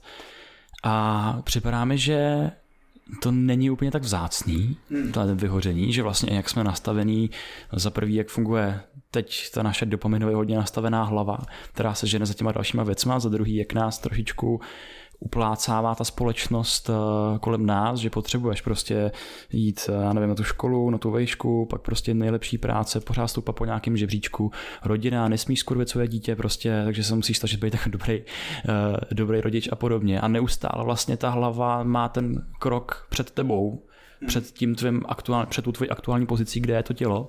A najednou ty na začátku se do něčeho vrhneš a jsi z toho tak nadšený jako malý dítě, který běhá po té louce plný kytek a motýlů a objevuje ten les a je to plný zájmů, barev a všeho možného. Prostě ten, tu, tvoji pozornost to tahá všema směrama. A najednou v tom seš každý den a každý den najednou sekáš tu louku, až prostě ten poslední den ta zbyde ta jediná kytička a ty prostě přejedeš parním válcem. Mm-hmm. Jakože najednou. A najednou tam není nic. A ty nevíš, nevíš, co se děje. Jakože proč už je nebaví to, co tě jako dřív bavilo. No a tak najednou OK, tak nějaký relax, že jo, nějaký wellness, prostě týdenní retreat, jdeš na dovolenou k moři, tam prostě usrkáváš něco na lehátku a najednou se tam objeví jedna kytička. Tady objevíš, jsi z toho hrozně nadšený a zase tam přijdeš tím palním válcem a totálně to se prostě zvácuješ, že jo, celý. že taky jako je umění si říct jo a dost a dovolit si ten prostor, aby tam zase vyrostla vyrostla eh, ta louka plná květin, mm. aby vlastně se ten substrát zase trošičku obohatil, aby prostě jsem třeba změnil úplně jako kontext jako na chviličku svého života, a nebo třeba fakt jako týden zíral do zdi. To, to je zase dveří. No. Eh, já si myslím, že tam trošku vystrkuje ošklivý drápy to, co jsme tady už zmínili, a to je ten konzistenční bias, že na jednu stranu člověk, ať se to u některých jedinců zvláště neúplně vždycky zná, zdá, tak se pořád vyvíjí a jako pořád se mění jeho některé pohledy na věc, názory, ale mění se třeba i chutě, že jo, to, co mi chutnalo v dětství, mi nemusí chutnat teďka, to, co mi nechutnalo v dětství, tak jsem se jíst naučil a teď bez toho nedám ani ráno a tak dále. A Mění se tím pádem, jako proč by se nemohly měnit věci, který, ze kterých jsme nadšení, které nám dávají smysl a tak dále. Ono je jako hrozně hezká ta myšlenka, že jako následuj svůj vášeň, v momentě, kdy najdeme to, pro co zahoří naše srdce, tak jako jsme našli tu, tu cestu tím životem a, a teď už nám jako všichni klesnou k nohám a ty peníze se přihrnou a podobně. Tedy jako když posloucháte třeba New Age, tak tohle je jako velmi silná myšlenka, která tam rezonuje. A to je trošičku zavádějící v tom, že to naznačuje, že existuje jenom právě jedna věc, kterou vlastně my máme tady nějakých 70, 80, těžko říct kolik let na to, aby jsme tuhle jednu pitomou zašitou věc našli. A když ji nenajdeme, tak ten život stál za prd. Když ji najdeme, tak prostě gloria, aleluja a tak podobně. Ale to není pravda. Jako, ano, možná, uh, možná je věc, která nás natchne, která nám bude dávat smysl, a která nás bude skutečně provázet celý život. Ale skoro si troufám říct, že těch lidí je málo. Jo, že dokonce i lidi, kteří byli opravdu hvězdní v tom, co dělali a asi by se nestali hvězdnýma bez toho, že by je to naplňovalo, bavilo a tak dále, tak najednou všeho nechali a začali třeba jako předtím, nevím, eh, předtím zpívali a hráli na kytaru a, a najednou začali šít boty, jo. A lidi si říkají, ty vole, co blbne, teď jako celý život a zpíval a takových fanoušků a podobně. Ale jako proč ne do prčic? Tak uh, i si vemte, že jako co vás bavilo ve 12, jo, a co vás baví teďka. A teoreticky, pokud jsme chtěli brát tu konzistenci, tak to, co vás bavilo ve 12, tak by vás muselo bavit furt teďka. Ale jako proč, tyjo? Eh, mě bavilo hrát si s autíčkama a dělat u toho tutu. Když to budu dělat teďka, tak se budu připadat trošičku blbě a velmi rychle mě to přestane bavit. A zrovna já jsem v tomhle tom hrozný, protože já jsem jako, uh, jak se tomu říká v tom profesním, uh, takový ten co furt jako mění práce a profese, takový ten já jsem vlastně mistr ukončovač, jo, já, já Quitter, ano, ale mám tam ještě nějaký jeden ten, ale uh, že vlastně jako mám strašně nízkou toleranci a na jednu stranu je to asi nevýhoda, na druhou stranu je to výhoda. A mám strašně nízkou toleranci vůči tomu dělat věci, které mě nedávají smysl, které mě nebaví. Takže v momentě, kdy se tohle někdo vyskytne, tak já s největší pravděpodobností z toho zdrhnu, jako není to úplně impulzivní, že tak a teď mě to nebaví, tak zdu. Ale jako promyslím si, proč se to tak děje a tak dále. Není to jako úplně, že bych byl takový ten impulzivní člověk, ale ale jako mm, dřív jsem třeba kreslil strašně dlouho komiksy, jako bavilo mě to, dávalo mě to smysl, strašně se tam zase vracely ty moje strachy, jako to, ta strach z odmítnutí a bude to mít dost lajků ten komiks a tak podobně. Pak mi to nějak přestalo dávat smysl, tak jsem toho nechal. Vlastně jsem to jako zaparkoval, neznamená to, že jsem to opustil navždy, ale teď zase jako dělám něco jiného, co mě zajímá, co mě baví a drží mě to výrazně díl třeba než ty komiksy. A jsou lidi, kteří říkají, hele, ty jsi to měl tak pěkně rozjetý, ty komiksy a to, a proč to jako neděláš dál? A říká, hele, prostě to teďka jako se mnou nerezonuje, nedělá mi to dobře, možná třeba jednoho krásného dne se k tomu zase vrátím, proč ne, ale prosím, nežijeme v té představě, že existuje jedna věc, ať už to bude jako ten, ta jedna náplň života, kterou musíme někde vyhrabat v těch hlubinách naší mysli a, a to je ta naše náplň, nebo že existuje jeden jediný partner, se kterým můžeme být v životě šťastný, ta pravá láska a tak podobně. Tohle to jako zaprvé vytváří strašné závislosti, protože v momentě, kdy jako existuje jenom jedna věc na celém světě, která vám může něco donést, no tak jasně, že si ji budete držet zuby nechty, že jo. A Jednak to pak právě drží lidi v tom, že eh, Ježíš, kolikrát já jsem slyšel takový to, no když si říkal, že chceš dělat tohle, tak se toho teďka drž, proč z toho zase budeš jako utíkat, jo. Ale prostě Jarda, který tady byl včera, není Jarda, který je tady dneska a ten není Jarda, který tady bude zítra. A může se stát, že zjistím, že vlastně, a hlavně to je ještě další věc, kterou teda řeknu, uh, my často vycházíme z naší představy o tom, jak nás něco bude bavit a naplňovat, aniž bychom měli kompletní informace o té věci. Jo, takže já si můžu představit, že když budu roková hvězda, tak prostě to bude od vás, protože na mě budou vyset holky, budu mít barák u moře a já nevím co všechno a budou mě zvát do televize a budu vtipkovat s Honzou Krausem ale to je, to, je jako, to jsem řekl pět věcí a je to asi tak pět vteřin života rokové hvězdy. Jo. My vůbec nevíme, co je kolem toho, jako jak se ten člověk cítí, co musí dělat, eh, jak, jak se chová, jak se chová jeho okolí, v čem je a tak dále. Že my si vytvoříme jakou krásnou představu, že kdyby jsme měli tohle, nebo by jsme byli tenhle, nebo by jsme něco to, takže budeme hrozně šťastní a že to bude prima. A pak se do, tý, do toho bodu dostaneme třeba, zjistíme, co všechno to obnáší, co všechno je s tím spojený a řekneme si, jak to bylo v, jak to bylo v Madagaskaru, jako tak tohle je na prd. A, a jako co pak mám dělat? Mám říct dobře, ale já jsem teďka věnoval jako tolik a tolik eh, života, tolik a tolik peněz, tolik a tolik energie na to, abych se sem dostal. Tak to přece, říká se tomu sunken cost fallacy, teď nevím, jak se to řekne česky, ty utopený, utopený uh, náklady. Ano, přesně tak, že Ježíš Maria, jako teď jsem tady 30 let, 30 let dělal nějakou blbost a když bych toho teďka nechal, no tak těch 30 let bude vypadat jako úplná šílenost, tak to budu dělat dalších 30 let. Jako ono to nedává smysl, ale vlastně to smysl dává, je to hrozný, že jo. A, takže jako v momentě, kdy si třeba něco vysním, ať už je to nějak něco, co chci dělat jako práci, co chci studovat, jakýho chci mít partnera a tak dále, tak jako v okamžiku, kdy zjistím, že mi to nevyhovuje, tak mám dvě možnosti, jako přiznat si, OK, nevyhovuje mi to, zkusíme něco jiného. A nebo si z různých důvodů říct, no jo, ale já to nemůžu teďka změnit a, a vlastně se v tom jako zamknu na klidně zbytek života a, a svoji minulost, která byla nějaká neinformovaná, naivní, uh, kolikrát je hloupá, tak vlastně nechám, aby jako zamkla osud mojí budoucnosti. Takže Radvan Bachbouk o tom mluví uh, o nadšeném začátečníkovi, že jako zkoušet si ty věci, prostě pronikat do toho, když si myslím, že by mě hrozně bavilo hrát šachy, OK, jít si zahrát šachy, třeba se domluvit domluvit s nějakým člověkem, který je velmi šachu nebo něco a jít s ním na kafe, jako ty lidi kolikrát velmi rádi souhlasí a tak mě, jako uh, ochutnat vlastně tu profesi, aniž bych se na ní fixnul, že tohle musí být ta moje náplň, vyzkoušet si to, jak se mi v tom plave, jak se mi v tom cítím a tak dále. A když mi to vyhovuje, tak OK, super, jdu, jdu tím směrem a když mi vyhovovat přestane z jakýhokoliv důvodu, tak to prostě pustím. Eh, asi všichni známe písničkáře, který měli pár hitů a pak jeli dál dalších 20 CDček a už to jako nemělo, ježiš, CDček, to je archaismus, ale 20 eh, alb, eh, který jako už z nich bylo znát, že ten zpěvák toho měl radši nechat a v tom tak nějak jako pokračuje. Mm, a kolikrát, já třeba, když jsem mě jako šachy vždycky malýho bavili a to, tak jsem si jeden čas zjišťoval, co je potřeba, aby člověk hrál dobře šachy. A když jsem to zjistil, tak jsem zjistil, že mi to za to vlastně nestojí. A i to je možné, že, to, že je něco, k čemu dojdeme a je to OK.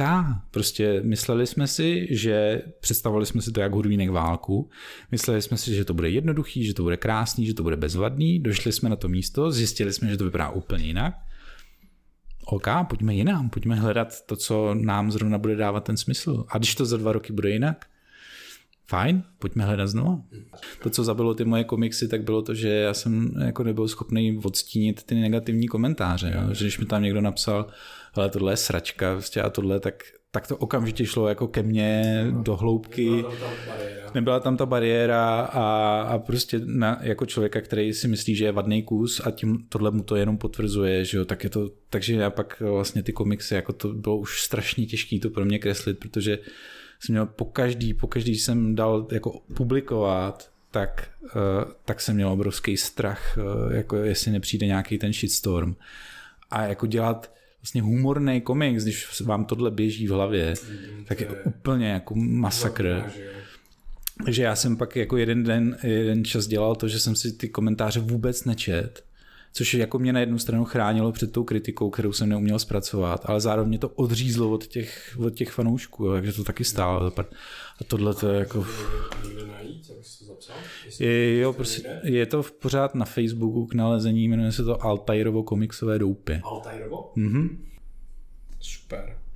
No, ta naše hlava nedokáže vnímat vlastně dobře jako ty poměry, že jo? že vlastně, mm. když tam máš 320 třeba hypoteticky prostě jako lajků, ale jeden, jeden špatný komentář, tak no jasně, vždycky, jako ti to zničí protože ty prostě máš pohled. přesně nastavený ty receptory na to, protože já, jako, a to mluvím ze své zkušenosti, prostě jo, mám tu hrůzu, že jsem vadný kus, tak mám nastavený všechny ty tykadla a senzory na to, že kdyby přišla nějaká informace, která mi to potvrdí, tak pane bože, že jo. A to, že mi to ty, ale to je taky krásná věc, o kterém bychom se mohli bavit hrozně dlouho, jak lidi si jako rozebírají ty věci, které jim tohle to nepotvrzují. Jo, že nevím, budu si myslet, že jsem vadný kus a někdo mi řekne, no ale tady máš jako půl milionu zhlédnutí. A já řeknu, no, ale to jsou ty hosti, to nejsem já. No ale na těch rozhovorech, jako tam máš krásné otázky a podobně. No, to většinou stejně posílá diváci. Nebo ty vole, si vyhrál mistrovství světa. Hm, to byla náhoda. A to, to je bránit ty naše přesvědčení a ještě vyhledat ve světě ty věci, které už máme reprezentované v mozku, že jo, v hlavě, v mysli. To je šílený. A ještě k tomu mě napadá hustá věc, že, jo, že vlastně je ten komentář negativní a teďka ten člověk hledá jakoby tu chybu, protože ho nezajímá, jakoby pro to přežití nebylo moc důležitý ta pochvala. Mm. Protože ta pochvala neznamenala jakoby nic, takže ta informační hodnota té pochvaly pro mě evolučně není taková, jako ta jedné chyby, že můj mozek dělá ano, no, bohužel ty negativní emoce tím, jak byly navázané víc na přežití než ty pozitivní, tak... Ale jako příroda nás uplácela tak, jak jsme a teď se s tím musíme trošku poprat. Ano.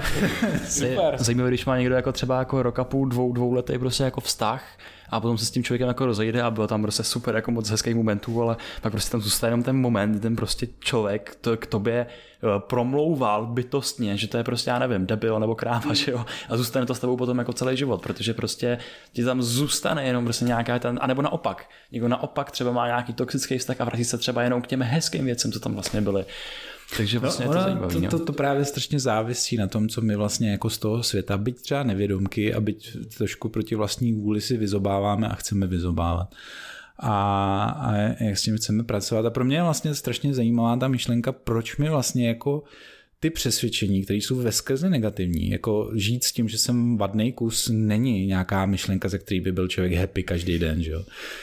Proč to tak zuřivě a zarputile bráníme, když přichází nějaké informace, které by nám to mohly vyvrátit? Jo, proč jsme schopní opravdu vymyslet občas takový mozkový kotrmelce úplně neuvěřitelný, aby jsme rozbili tu pozitivní informaci, která nám ohrožuje tu naši myšlenku, že jsme vlastně totální sračka.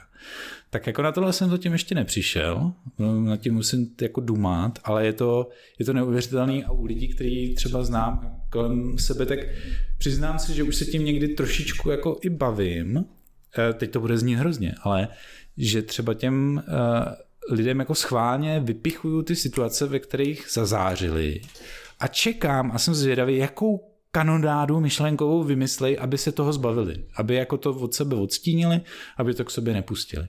A tohle je věc, nad kterou hodně přemýšlím, protože si myslím, že a, to je jako poměrně stěžení, že a, jestli je to daný tím, že jako ta žumpa je v nás vlastně opravdu to známý, že dokud jako máme, a je to i že, psychologicky popsaný, že třeba ty různý syndromy oběti a podobně, že že vlastně jako v momentě, kdy máme v sobě nějakou představu, která je hrozná, ale známe ji a jsme s ní žítý, tak když se najednou objeví nějaká možnost, že by to mohlo být jinak a my bychom tomu jako začali věřit a ono by se ukázalo, že to je vlastně blbost, tak ta rána by byla jako tak těžká, že už jsme to nerozdechali. Tak jako ten krok mimo tu jistotu vlastně jako opustit ten, ten pytel sraček a, a vydat se směrem, který by mohl být pozitivní, ale strašně nejistý. Tak jestli je to kvůli tomu, asi to tam určitě hraje roli. To vlastně jakože že t- vím, že třeba jako oběti zneužívání, takže pro ně je to svým způsobem hrozný uklidnění a úleva, že je jako potvrzený, že jsou, ta, že jsou ta nula, že dokud se k ním ten partner chová hezky, tak vlastně tam jako něco nesedí a pak přijde ta první facka a jo, ježíš, já mám to vlastně potvrzený, že, že, jsem, že jsem špatná a to je vlastně hrozný, že ten mozek je schopný fungovat takhle. Ale přesně, deal with it, musíme, musíme s tím pracovat. Nebo třeba naučená bezmocnost, že, jo? Že, že něco se opakuje tak dlouho, že prostě ten mozek jako by si vytvořil nějakou, nějakou vyrovnávací strategii pro to, aby už nemusel pořád nějak nad tím třeba přemýšlet nějakou situaci řešit a najednou, hej, je to takhle a prostě deal with it, automatická reakce a potom jako vykročit z toho může být, nebo je, je zatraceně, zatraceně těžký. Já bych se tě chtěl zeptat, protože náš rozhovor plne už nějaký čas. A, a uh, protože jsme rádi rádi vlastně vnímáme to, jak ty vnímáš svět a jak naše hostí vnímají svět. Proto, proto vlastně to je nějaká jako myšlenka našeho podcastu, dostat se do subjektivní zkušenosti dalších lidí, protože právě máme zkušenost jenom s tou svojí a jiným způsobem než skrz ten hovor a konverzace se tam skoro jako dostat nemůžeme. Hmm. Vlastně vůbec dostat nemůžeme. A mě by zajímalo, co v tom tvém uh, myšlenkovém subjektivním poli, jestli tam máš nějaké jako kontroverzní nápady, kontroverzní názory, nějaký, nějaký teorie, které tě baví, které tě zajímají. Ježiš, tady Evil pleasure. Uh, jo. A mám jich spoustu, no, nevím, jestli je tady ventilovat. můžeme to zkusit, když jsme se bavili o tom hrdinství a tak dále, tak Aha. můžeme, můžeme. Um, tak z poslední doby já vám dám na výběr, jo. Můžete si vybrat... Uh... Červenou pilku nebo modrou pilku? ano, přesně tak. tak uh, první varianta je to, že si myslím, že um, velká část hnutí, který bojují proti nějakým uh, izmům, například sexismům a e, rasismům a tak podobně, vlastně pomáhá paradoxně sexismus vytvářet, rasismus a to, to proti čemu bojují, tak to tím paradoxně vytvářejí a ještě v silnější podobě než původně. Tak to je modrá pilulka a červená pilulka je, e, že vlastně příznivci a odpůrci konspiračních teorií jsou jedni a títěž tak si můžete vybrat, kterou kon- kontroverzní myšlenku chcete slyšet víc. Ah, mě hrozně zajímá ta druhá. Ale to pro mě taky dobrá. Ty se dostaneme pak. Red pill. Dobře, zvolili jste, volba byla provedena. Um, já jsem si to uvědomil na přednášce Saši Alvarový, která byla o, eh, o dezinformacích a tak podobně.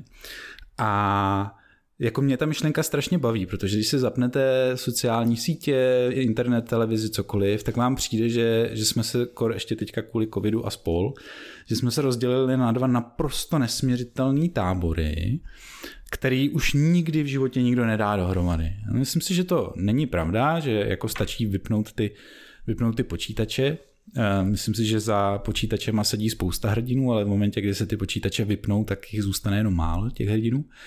A to, co by trošku mohlo pomoct, tak je taková moje evil pleasure myšlenka, že vlastně uh, tyhle dva tábory jsou si strašně podobný, až jsou vlastně jako stejný. Protože když si vezmete, co, uh, co tvrdí lidi, který, uh, který jako nejsou zastánci konspiračních teorií a věří těm, řekněme, oficiálnějším verzím, tak oni říkají, podívejte se, vy věříte naprostým nesmyslům, používejte kritické myšlení, máte jako dojem, že, že tady je prostě nějaký spiknutí, který nás ovládá a tak dále. A kdy, kdybyste jenom prohlídli, tak přestanete být ty tupý ovce. Jo? Ty lidi, kteří uzná... Uh, ne, ne, počkej, ještě, to, jo, to mě totiž trklo v té přednášce Alexandry Arvalorový, že ona tvrdila, že jako vlastně všechno je trošičku prorostlý ruskou mafií, uh, máme tady informační válku, která se vede na sociálních sítích a tak podobně a uh, že tady je nějaký jako vlastně nějaká skupina lidí, kteří chtějí něčeho dosáhnout a nějak upravit světový názor.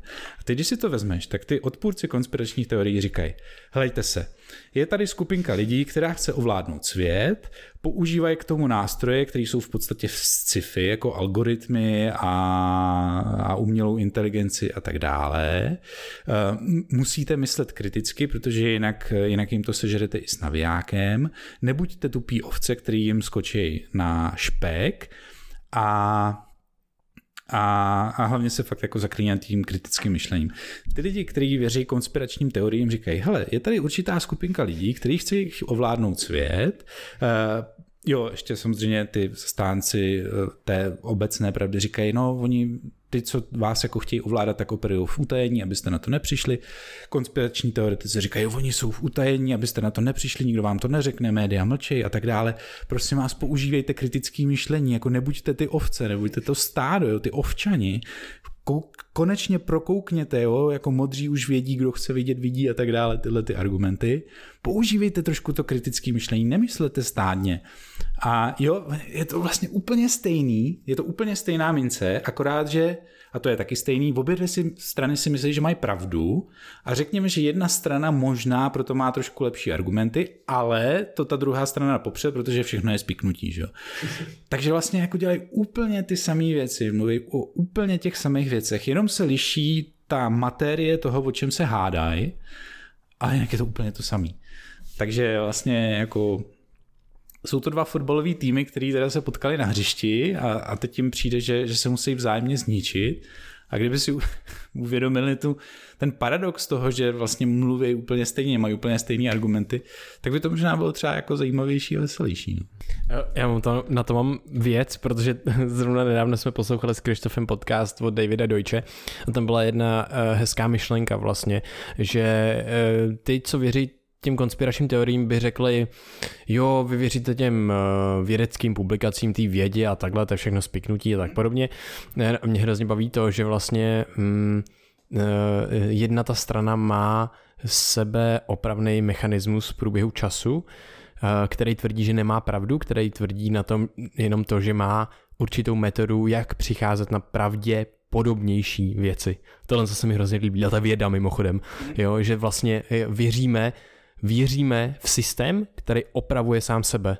To se mi strašně líbí, tak jenom takováhle myšlenka. Já k tomu taky dám ještě pár vsuvek, že uh, jo, a to je myslím ten kritický rozdíl, že mám trošičku obavu v tom, že ta jedna strana, nebudu jmenovat, ale to, že právě je, tam mají ten problém s tím, že oni nemůžou připustit, že se mýlili právě proto, že by to jako způsobilo nějaký dopady. Jo. A, a vlastně úkolem věci je neustále spochybňovat a uh, to takže tam tam by to fungovat nemělo, ale i věci jsou jenom lidi, takže se dějou různé věci. Potom eh, mně přijde úplně fascinující ten okamžik, kdy ten člověk přejde z nějaký té nejistoty, z té myšlenky, že by něco mohlo být jinak, z toho, že třeba pár lidí se domluvilo, aby něco udělali, tak v momentě, kdy uvěří tomu, že je něco spiknutí. To je totiž strašně důležitý psychologický moment, protože do té doby vlastně ještě můžeš uvěřit tomu, že jako může přijít nějaká informace, která ti potopí tu tvoji původní představu a ty budeš muset uznat, že se splet. Ale v momentě, kdy uvěříš tomu, že to je spiknutí, tak všechno, všechno, každá informace, která ti na, naštípává to tvoje přesvědčení, je automaticky součást spiknutí a tím pádem už neexistuje cesta ven, protože cokoliv tě může cokoliv ti může vyvrátit tu tvoji pravdu, je automaticky spiknutí. Tam jako končíš, to je proto taky, když se bavím s lidma, který jako mají nějaký názory, s kterými já třeba až tolik nesouzním nebo to, tak pokládám takové dvě záludné otázky. Ta první je jako, co vás přimělo uvěřit, že tahle verze je správná, to většinou vede k tomu, že ty jako lidi začnou říkat, no, je to jasný a tohle, a kdo chce, ten vidí právě a tohle a, a teď je to jako, to, to, to, nemůže být náhoda, jako neznalost náhody a pravděpodobnosti, to je strašná věc, která si myslím, že těm konspiračním teoriím hrozně jde na ruku. A pak je druhá otázka, a to je daleko zákeřnější, a to je, co by se muselo stát, abyste uznali, že nemáte pravdu, že jste se spletli. A tam ten člověk, který jako je přesvědčený, že je všechno spiknutí a tak dále, skončil. Protože ono se nemůže nic stát, protože všechno je součást spiknutí. A v tu chvíli je to demagogie, v tu chvíli to není názor. To, tohle to jsme probírali v našem, v našem kurzu mentálních modelů, kde vlastně probíráme kognitivní zkreslení a tohle kognitivní zkreslení se jmenuje backfire effect. Hmm. To, že vlastně uh, pře, představujeme někomu evidence-based uh, důkazy, argumenty a tak dále proti jeho přesvědčení a on je, jemu toto přesvědčení ještě zesílí. Hmm fast, mě to tak fascinuje, co se děje v našich myslích a našem mozku, to je neuvěřitelné. A ještě historka na zasmání právě v té knížce, kterou jsem tady zmínil dneska už, Mozek sabotér, tak tam se právě ten autor věnuje uh, chvíli konspiračním teoriím a říká, že by bylo hrozně úžasný dostat tyhle lidi na funkční magnetickou rezonanci nebo na něco a podívat se, co se jim děje v mozku, jako co vlastně způsobuje, že mají takovou tendenci věřit nějakým alternativním vysvětlením a tak dále že jsou schopní imunizovat tu svoji pravdu až jako ad absurdum a podobně. A zároveň tam píše, no jo, jenomže přesvědčit člověka, který si myslí, že všechno je spiknutí, uh, nějakých jako tajných organizací, které mají úžasné vybavení a technologie, přesvědčit ho, že má přijít na nějaký specializovaný pracoviště, kde je jako úžasná technika, má si tam lehnout do nějaký trubice, do kterého to zavře a bude mu to něco dělat s mozkem, tak takového člověka tam asi jako na to vyšetření nedostanete. No no, takže... takže prostě máme zkreslený teďka jakoby všechny data prostě, protože tyhle lidi tam spíš pravděpodobně nepůjdou. je to tak, bylo to hrozně zajímavý, věda pláče. Jako. no ale tady jsme zase do takového toho jakoby bodu, kdy máme trošičku problém s tím si přiznat, že nevíme, protože jak jedna strana, tak proto to je spiknutí, takže ta vlastně ten koncept nevědění tam skoro jako není. A ta druhá strana, na druhou stranu, krásný příklad byl teď vlastně během korony, tak ta hypotéza toho lablíku, že vlastně se to dostalo jako z laboratoře, ten je. koronavirus. Tak na začátku to bylo vlastně předmět, kterýmu eh, věřili prostě fakt jako konspirátoři a teď vlastně proč by tomu jako někdo měl věřit. No a v průběhu času tak se to začalo prostě ověřovat jako relevantní teorie, že vlastně je opravdu možný, jestli něco jako takového mohlo stát. A najednou ty lidi. Neumyslně, jenom aby nedošlo k misinterpretaci, neumyslně, že vlastně ten lablík prostě byl jakoby nějaká nehoda, jako omylem. Jo, jakože nehoda. A najednou, najednou prostě i ty lidi, kteří byli totální zastánci toho, že vlastně to stoprocentně lablík eh, nebyl, tak najednou začal vlastně obracet a začal se dostat do té pozice, že možná jako by se mohli mít, a že to je jedna z variant, který, který se v tom procesu, abychom přišli na původ celé této věci, vlastně, že se musí, musí zohlednit. Že je to zajímavé, že vlastně to uh, platí i na to jako druhou stranu. No a my se tomu podívujeme a to je přitom jako celá historie lidstva, že jo. Nejdřív bylo pár lidí, kteří tvrdili, že je něco jinak, nikdo tomu nevěřil, všichni se tomu smáli. Pak jako ty lidi, kteří byli na, tom, na té styční ploše, začali chápat ty argumenty, proč to tak vlastně tvrději a nakonec se z toho stal nějaký mainstream a dneska si to mysleli všichni. Ale dřív si všichni mysleli, že země je placatá, dneska si to teda začínají někteří myslet znova, ale, ale my se divíme, že to takhle funguje a takhle to funguje. Jo. Eh, navíc se tam dostávají takové ty eh, věci, které zná každý člověk, který se zabývá propagandou, že opakovaná lež stává se pravdou, jenom to, že to pořád slyšíme, tak si říkáme, ty a nebude na tom něco pravdy a tak dále a amplifikuje se to všelijakýma nejistotama, a to přesně jako co máme v přednášce z Fašlerky, on říká, že ty konspirační teorie a tohle vyrůstají z té nejistoty v těch prasklinách, který ta situace, to, jak se to řešilo, to, jak se to komunikovalo a tak dále, tak v tom našem obrazu světa se vytvořily praskliny. A v těch prasklinách začala růst ta plíseň těch konspiračních teorií, že přesně někdo jako byl v té nejistotě, pak se začal říkat třeba, Eh, možná je něco jinak, pak eh, se začal už orientovat jenom na ty věci, které mu to potvrzovaly, pak už to začal sám šířit na Facebooku a tak podobně. Zase není to, že, eh, že je tady člověk, který nevěří, že cokoliv s covidem mohlo být nějak úmyslný, umělý a tak podobně. A ping, za vteřinu je tady člověk, který si myslí, že to uteklo z laboratoře úmyslně a že Bill Gates nás chce očipovat. Jo, je to postupný proces takového jako pádu do temnoty, který, jako když se na něj podíváme, tak vlastně dává hrozný smysl, ale zase je to jako děsivý, je to smutný, že ten mozek takhle funguje, ale když o tom víme, tak, tak musíme uh, tak musíme s tím nějak pracovat. No. Máš jeden to nechce, aby, aby to zase nevybouchlo v nějaký ohňostroje. ne, ne, to, ty, ty můžeš, ale prostě tak nějak jako... Um, chtěl bych se, chtěl bych vlastně, uh, nás docela baví téma sensemakingu, tomu, jak vlastně si vytvá, jaký příběhy si vlastně vytváříme na základě informací a okolností a tak, tak podobně, jak uchopujeme svět, jak rozumíme světu, jak se v tom světě vlastně pohybovat a tak nějak jako ekologicky, nejenom ve smyslu prostředí, ale máme rádi termín ekologie mysli, takže to, aby jsme si ten mozek a mysl uh, ne, ne, ne, nedávali tam nějaký právě jako bullshit nějakým způsobem a neposílali ho dál. Jak teda vlastně přistupovat k tomu, když se tohle všechno děje, když jsme probrali teďka dvě, skoro dvě a půl hodiny toho, jak mozek má tendenci sám sebe bullshitovat, mozek a mysl, a teď se pohybujeme v tomhle tom prostředí, kde vlastně máme dva tábory, který mají něco společného, něco ne. Máš nějaký nástroj na to, jak ty tohle děláš? Nástroj mám, ale chce to být koule, no.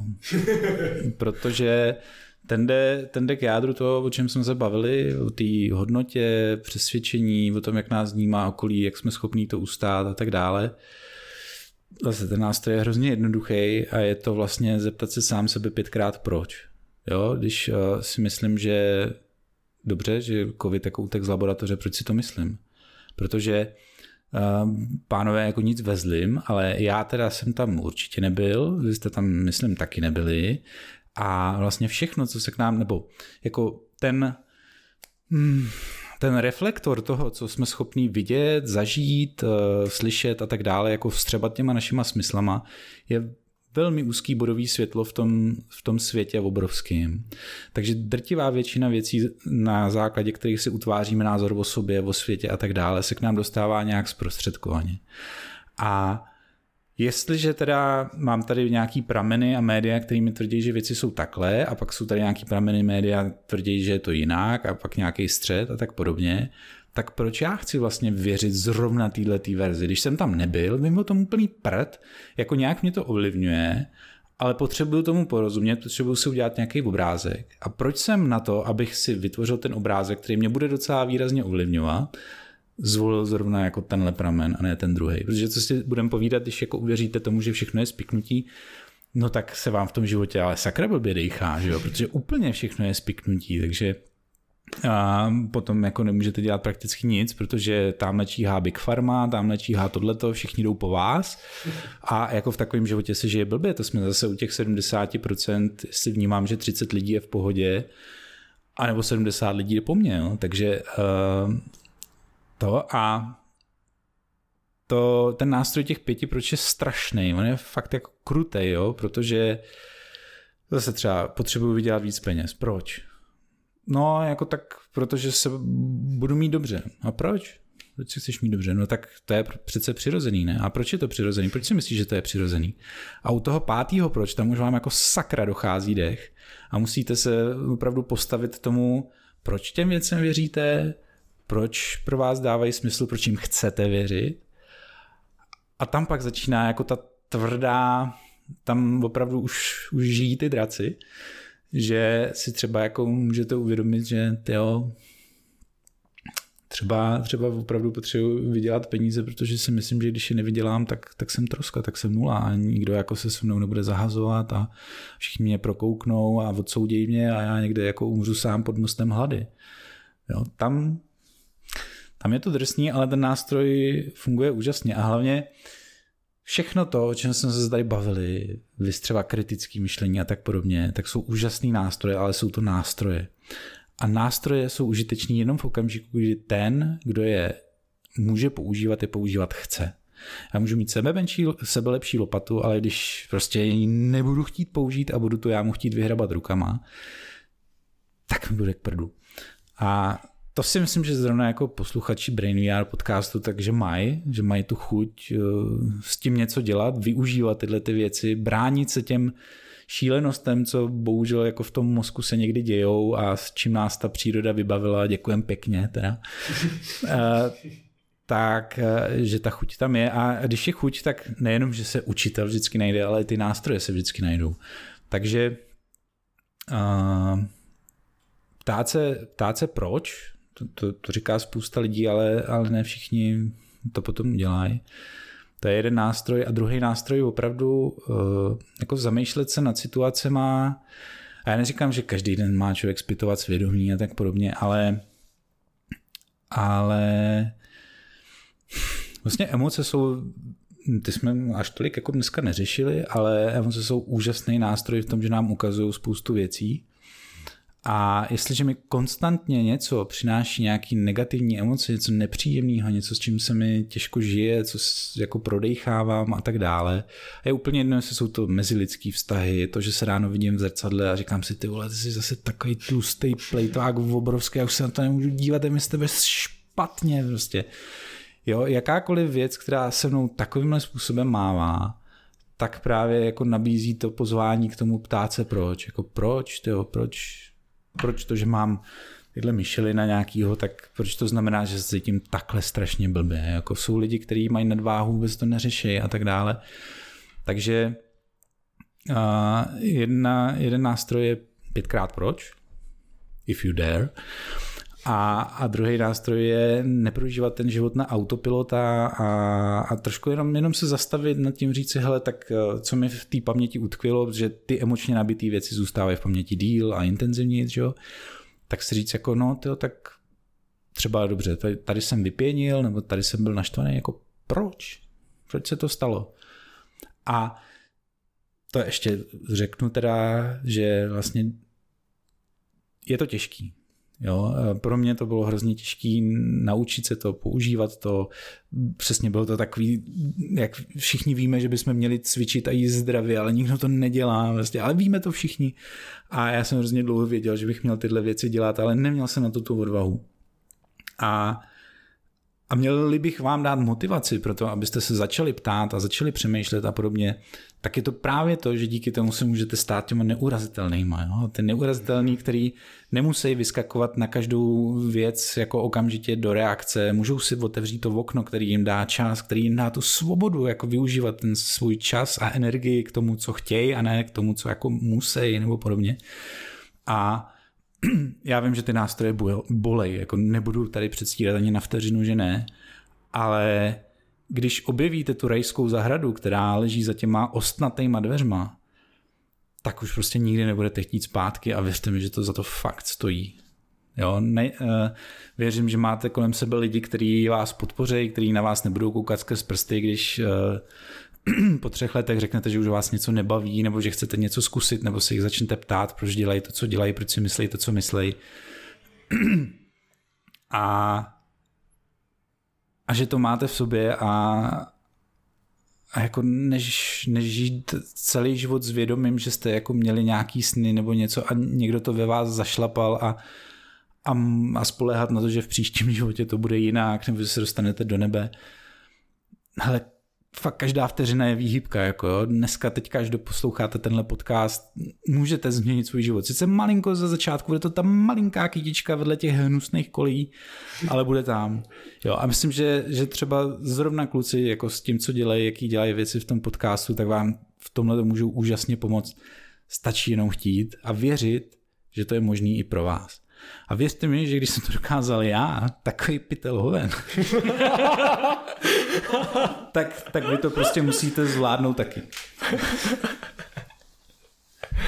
To jsou hrozně hezký myšlenky takhle nakonec našeho podcastu. Já si chci zeptat, uh, co ti dává v životě smysl a myslíš si, že jsi našel takový ten velký smysl? To jestli, to, jestli to vůbec ne? Jestli to vůbec ne? Jo. Uh, ale já jsem, uh, mě dává v životě smysl spousta věcí. Jo. Já třeba mm, miluju vaření, miluju humor, právě miluju čtení. Uh, v té pauze, kdy jste tady odbíhali na záchod, nevím, jestli to v podcastu zůstane, tak jsem říkal, že Eh, že pro mě je jako úplně neuvěřitelný ten okamžik, kdy si třeba v nějaký knížce přijde nějaká myšlenka, mě se to spojí s nějakou jinou a najednou se to jako povotočí celý a já něco pochopím. Takový ty aha momenty a tak dále, ale když někdo řekne aha moment, tak to už je taky takový trošku jako vypráskaný pojem, jo. Ale jako to, že něco z knížky, kterou jste přečetli před třema rokama, s tím, že někdo před týdnem vám něco řekl, to, že jste někdy něco zaslechli, teď se nám to najednou spojí a najednou se to jako rozjasní ta mlha. To je prostě úplná bomba a tímhle tím já žiju a snažím se to právě jako předat těm posluchačům, fanouškům, aby tohle zakusili, protože to je, to je jako droga, jo, ale myslím si, že bez těch eh, blbých efektů. A, a mě tohle momentálně dává obrovský smysl jako nacházet tyhle ty souvislosti, předávat to dál a i ta víra v to, že jako když si vyřešíme ty naše světy, ty naše kurvítka, ty naše mozky, takže ten svět se prostě nemůže nezměnit a ideálně k lepšímu, tak to je to, čím teďka žiju. A je možný, že za dva roky třeba jako mi to přestane dávat smysl a začnu šít ty boty a, a budu ten smysl vidět v něčem jiném, ale nemyslím si, že ten smysl života je jako zase ta jedna jediná věc, na kterou musíme přijít, ale že smysl našeho života od 3 do 6 let může být to, že si hraje, smysl mýho života bude dneška za 14 dní může být to, že eh, se připravím na, na zajímavý rozhovor se zajímavým hostem, jo, že si to můžeme takhle nakouskovat, a mě teď momentálně, tak jak tady Jarda sedím, tak, tak mě hrozně dávalo smysl jako tady říkat ty svoje myšlenky, podělit se o to, co se mi děje v hlavě, jak to vidím. A, a, a pokud to jako někoho bude inspirovat, pokud uh, začnu přemýšlet, hrát si s tím, nastoupit tu cestu toho poznání, která je úžasně jako barvitá a lákavá, tak to je v tu chvíli pro mě ten největší smysl. Ale za dva roky třeba budu prostě šít boty a budu strašně happy. My moc děkujeme za celý ten rozhovor. Eh, minimálně pro nás, nebo alespoň pro mě byl jako neskutečně přínosný. A připadá mi, že existuje spousta takových jako obecných věcí, které mají neskutečně jako barevný a pestobarevný jako detaily, mm-hmm. kterým se člověk může věnovat, ale vlastně na ně často jako zapomíná, já sám na ně zapomínám a je super, když mu je někdo jako třeba ty v tom dnešním rozhovoru jako připomene, že vlastně jako fajn na některé věci myslet a dát si s tím tu práci, projít těma osnatýma dveřma. Takže moc díky za každý slovo, který tady padlo. A ještě se chci zeptat, kde ti lidi můžou najít, kde můžou sledovat neuzrazitelného a jestli neplánuješ v blízké budoucnosti nějaké věci, kde tě můžou střetnout? Střetnout? Nebo vaše hosti osobně? Se se mnou můžou střetnout. uh, tak střetnout se se mnou můžou vlastně každý měsíc, teda dokud můžeme, prostě do roztrhání těla se budeme snažit, tak každý měsíc děláme eh, jednu přednášku večeru na Fildě. Kde to máme tak jako odkouskovaný ty pořady, jo? že večery na Fildě to by měl být takový ten laskavý učitel, myslím, že jsme každý nějakýho měli, jako učitel, na kterýho vzpomínáme, prostě, že to bylo úžasné, jakéž by všichni byli takovýhle, který pochopil, že, že smyslem učitele není předat nějaký informace a odprezentovat to, co se píše v knížce nebo na, na slajdu, ale jako natchnout lidi pro tu věc, kterou učí. Jo, protože oni už si pak ty informace dokážou zjistit sami, ale předat jim to, že je to úžasný a že to je krásný a že se tam dá najít spoustu těch barev a, a kouzel, tak to je cíl toho učitele. A to by měli udělat ty večery na FFUK, proto jsou tam jako hosti z různých oblastí, které jsou třeba vtipný, prokládají to osobníma historkama nebo se nebojí říct věci tak, jak jsou. A jsou to přesně ty dveře, které jsme tady mnohokrát zmiňovali, že my ukážeme ty dveře, hele, tady je jako ta úžasná věc, která tě může zajímat, můžeš se tím směrem vydat, ale už je to jako na tobě, jestli chceš. Pak máme ty rozhovory u stolu pro tři, kde můžeme jít už trošku víc do hloubky, bavit se s tím hostem a hlavně ukázat, jak přemýšlí a jak se třeba dostal k tomu, že takhle přemýšlí. Protože když se dneska podívám na nějakou bednu a řeknu si, no ty vole, takovýhle já nikdy nebudu, protože jsem jako tady zavrtaný a jsem jako místo mozku měl rostla tykev a podobně. tak jako se to může zdát strašně nedosažitelný, ale já si nemyslím, že ty lidi, kteří něco dosáhli, jako jasně nějaký dispozice, IQ a bla, bla, bla, to hraje roli. Ale jako, že by člověk nemohl přemýšlet tak, jak přemýšlejí tyhle lidi. Uh, nemohl by být stejně zvědavý, nemohl by být stejně um, ostražitý na věci, které se dějou, uh, stejně jako pochybovat o některých věcech, hledat si v tom tu svoji cestu a držet se na té svojí cestě, i když se to třeba ostatním nelíbí, tak to si myslím, že se můžeme naučit. A to se snažím ukázat v těch rozhovorech, jako jak vlastně ty lidi přemýšlejí, jak k tomu došli a ukázat, že takhle můžeme přemýšlet všichni. No a pak ještě nějaký Neurastream a tam jako vždycky řeknu, že to bude trvat tak 20 minut, trvá to dvě hodiny a, a tam se snažím zase jako ukazovat, co já si myslím, čemu věřím, proč tomu věřím, to je ten hlavní, hlavní ten, jakože se můžeme bavit o tom, jestli teda v očkování je čip nebo není a můžeme ty parohy do sebe rvát eh, do, do skonání světa, ale když se začneme bavit o tom, proč tomu vlastně věříme a podobně, tak můžeme třeba najít jako něco, co pro nás bude oba hodnotný. A já to vlastně dělám proto, abych jako tím si sám sobě snažím podříznout tu větev, jo? že říkám, hele, myslím si, že to je takhle, pojďme se o tom bavit. Jo? Myslím si, proč, nebo tohle je, čemu věřím, tohle je, proč tomu věřím, pojďme o tom si povídat. Jako souhlasíte, nesouhlasíte, proč, jo, a tak dále. Já, já, jako kamarádi si ze mě dělají srandu, že to je vlastně, že celý ten projekt je moje velká terapie skupinová a mají pravdu. Ty jo, uh, takže být... Eh, pro mě ještě jenom tak, takže jako když budete se chtít vydat na cestu, tak stačí zajít na neurazitelný CZ a tam jako když tak najdete kontakt eh, na mě, když budete chtít mi říct, že jsem vás dobře uspal za ty tři hodiny a že takhle dobře se vám ještě nikdy nespalo, nebo budete chtít vědět, kdy bude další přednáška, další rozhovor a tak dále, tak cesta začíná na našich webovkách, takhle to řeknu. Super, tak eh, my moc děkujeme. Já jsem jenom chtěl ještě k tomu, jak se říkal o tom rozjasnění a propojení těch souvislostí a tak dále, že eh, to je něco, co mě úplně neuvěřitelně naplňuje, baví, strašně moc potom toužím vždycky, potřebuju to jako ve svém životě a cítím se, že eh, mám za to dopamin, cítím se, že můj organismus směruje, směřuje správným směrem tu chvíli a je na to hezká jako studie, kde vlastně tohle nemá každý, že to je zajímavý, že lidi, se, že lidi jsou různí a lidi eh, jako obohacuje, naplňuje, naplňují různé věci. Eh, my si moc vážíme tohle času, který si nám věnoval našim posluchačům.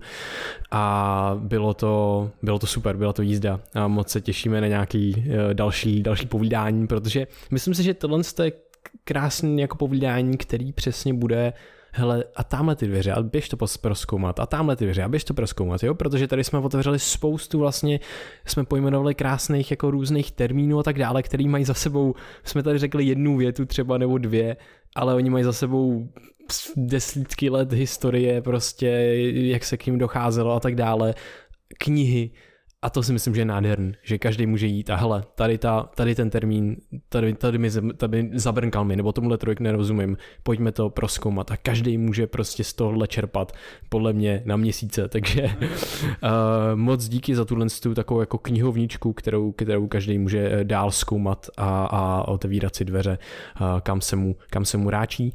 Takže tak a děkujeme posluchačům, že nás posloucháte, že nás sledujete, eh, že nás podporujete, podporujete nás na Piki, což je nová platforma, kde s nás můžete předplatit náš exkluzivní obsah a soukromý feed podcastu, protože tam je podcast eh, bez reklam a o den dřív a ještě náš nový podcast Red Pill, kde, který je tam o týden dřív plus nějaký speciální příspěvky, které nejsou nikde jinde a můžete se zúčastnit Q&A a meditací, které pořádáme na Discordu. A díky i všem startovačům, kteří nás podporují a díky všem, že nás podporujete skrz sdílení a že, že to řeknete mámě, tátovi a tak dále a samozřejmě tohle to nám ohromně pomáhá, protože to je jeden z, málo, z mála způsobů, způsobů, jak se dostat do uší a mozku dalších lidí. Tak jo, mějte se krásně a příjemný prožívání. Ahoj. Brain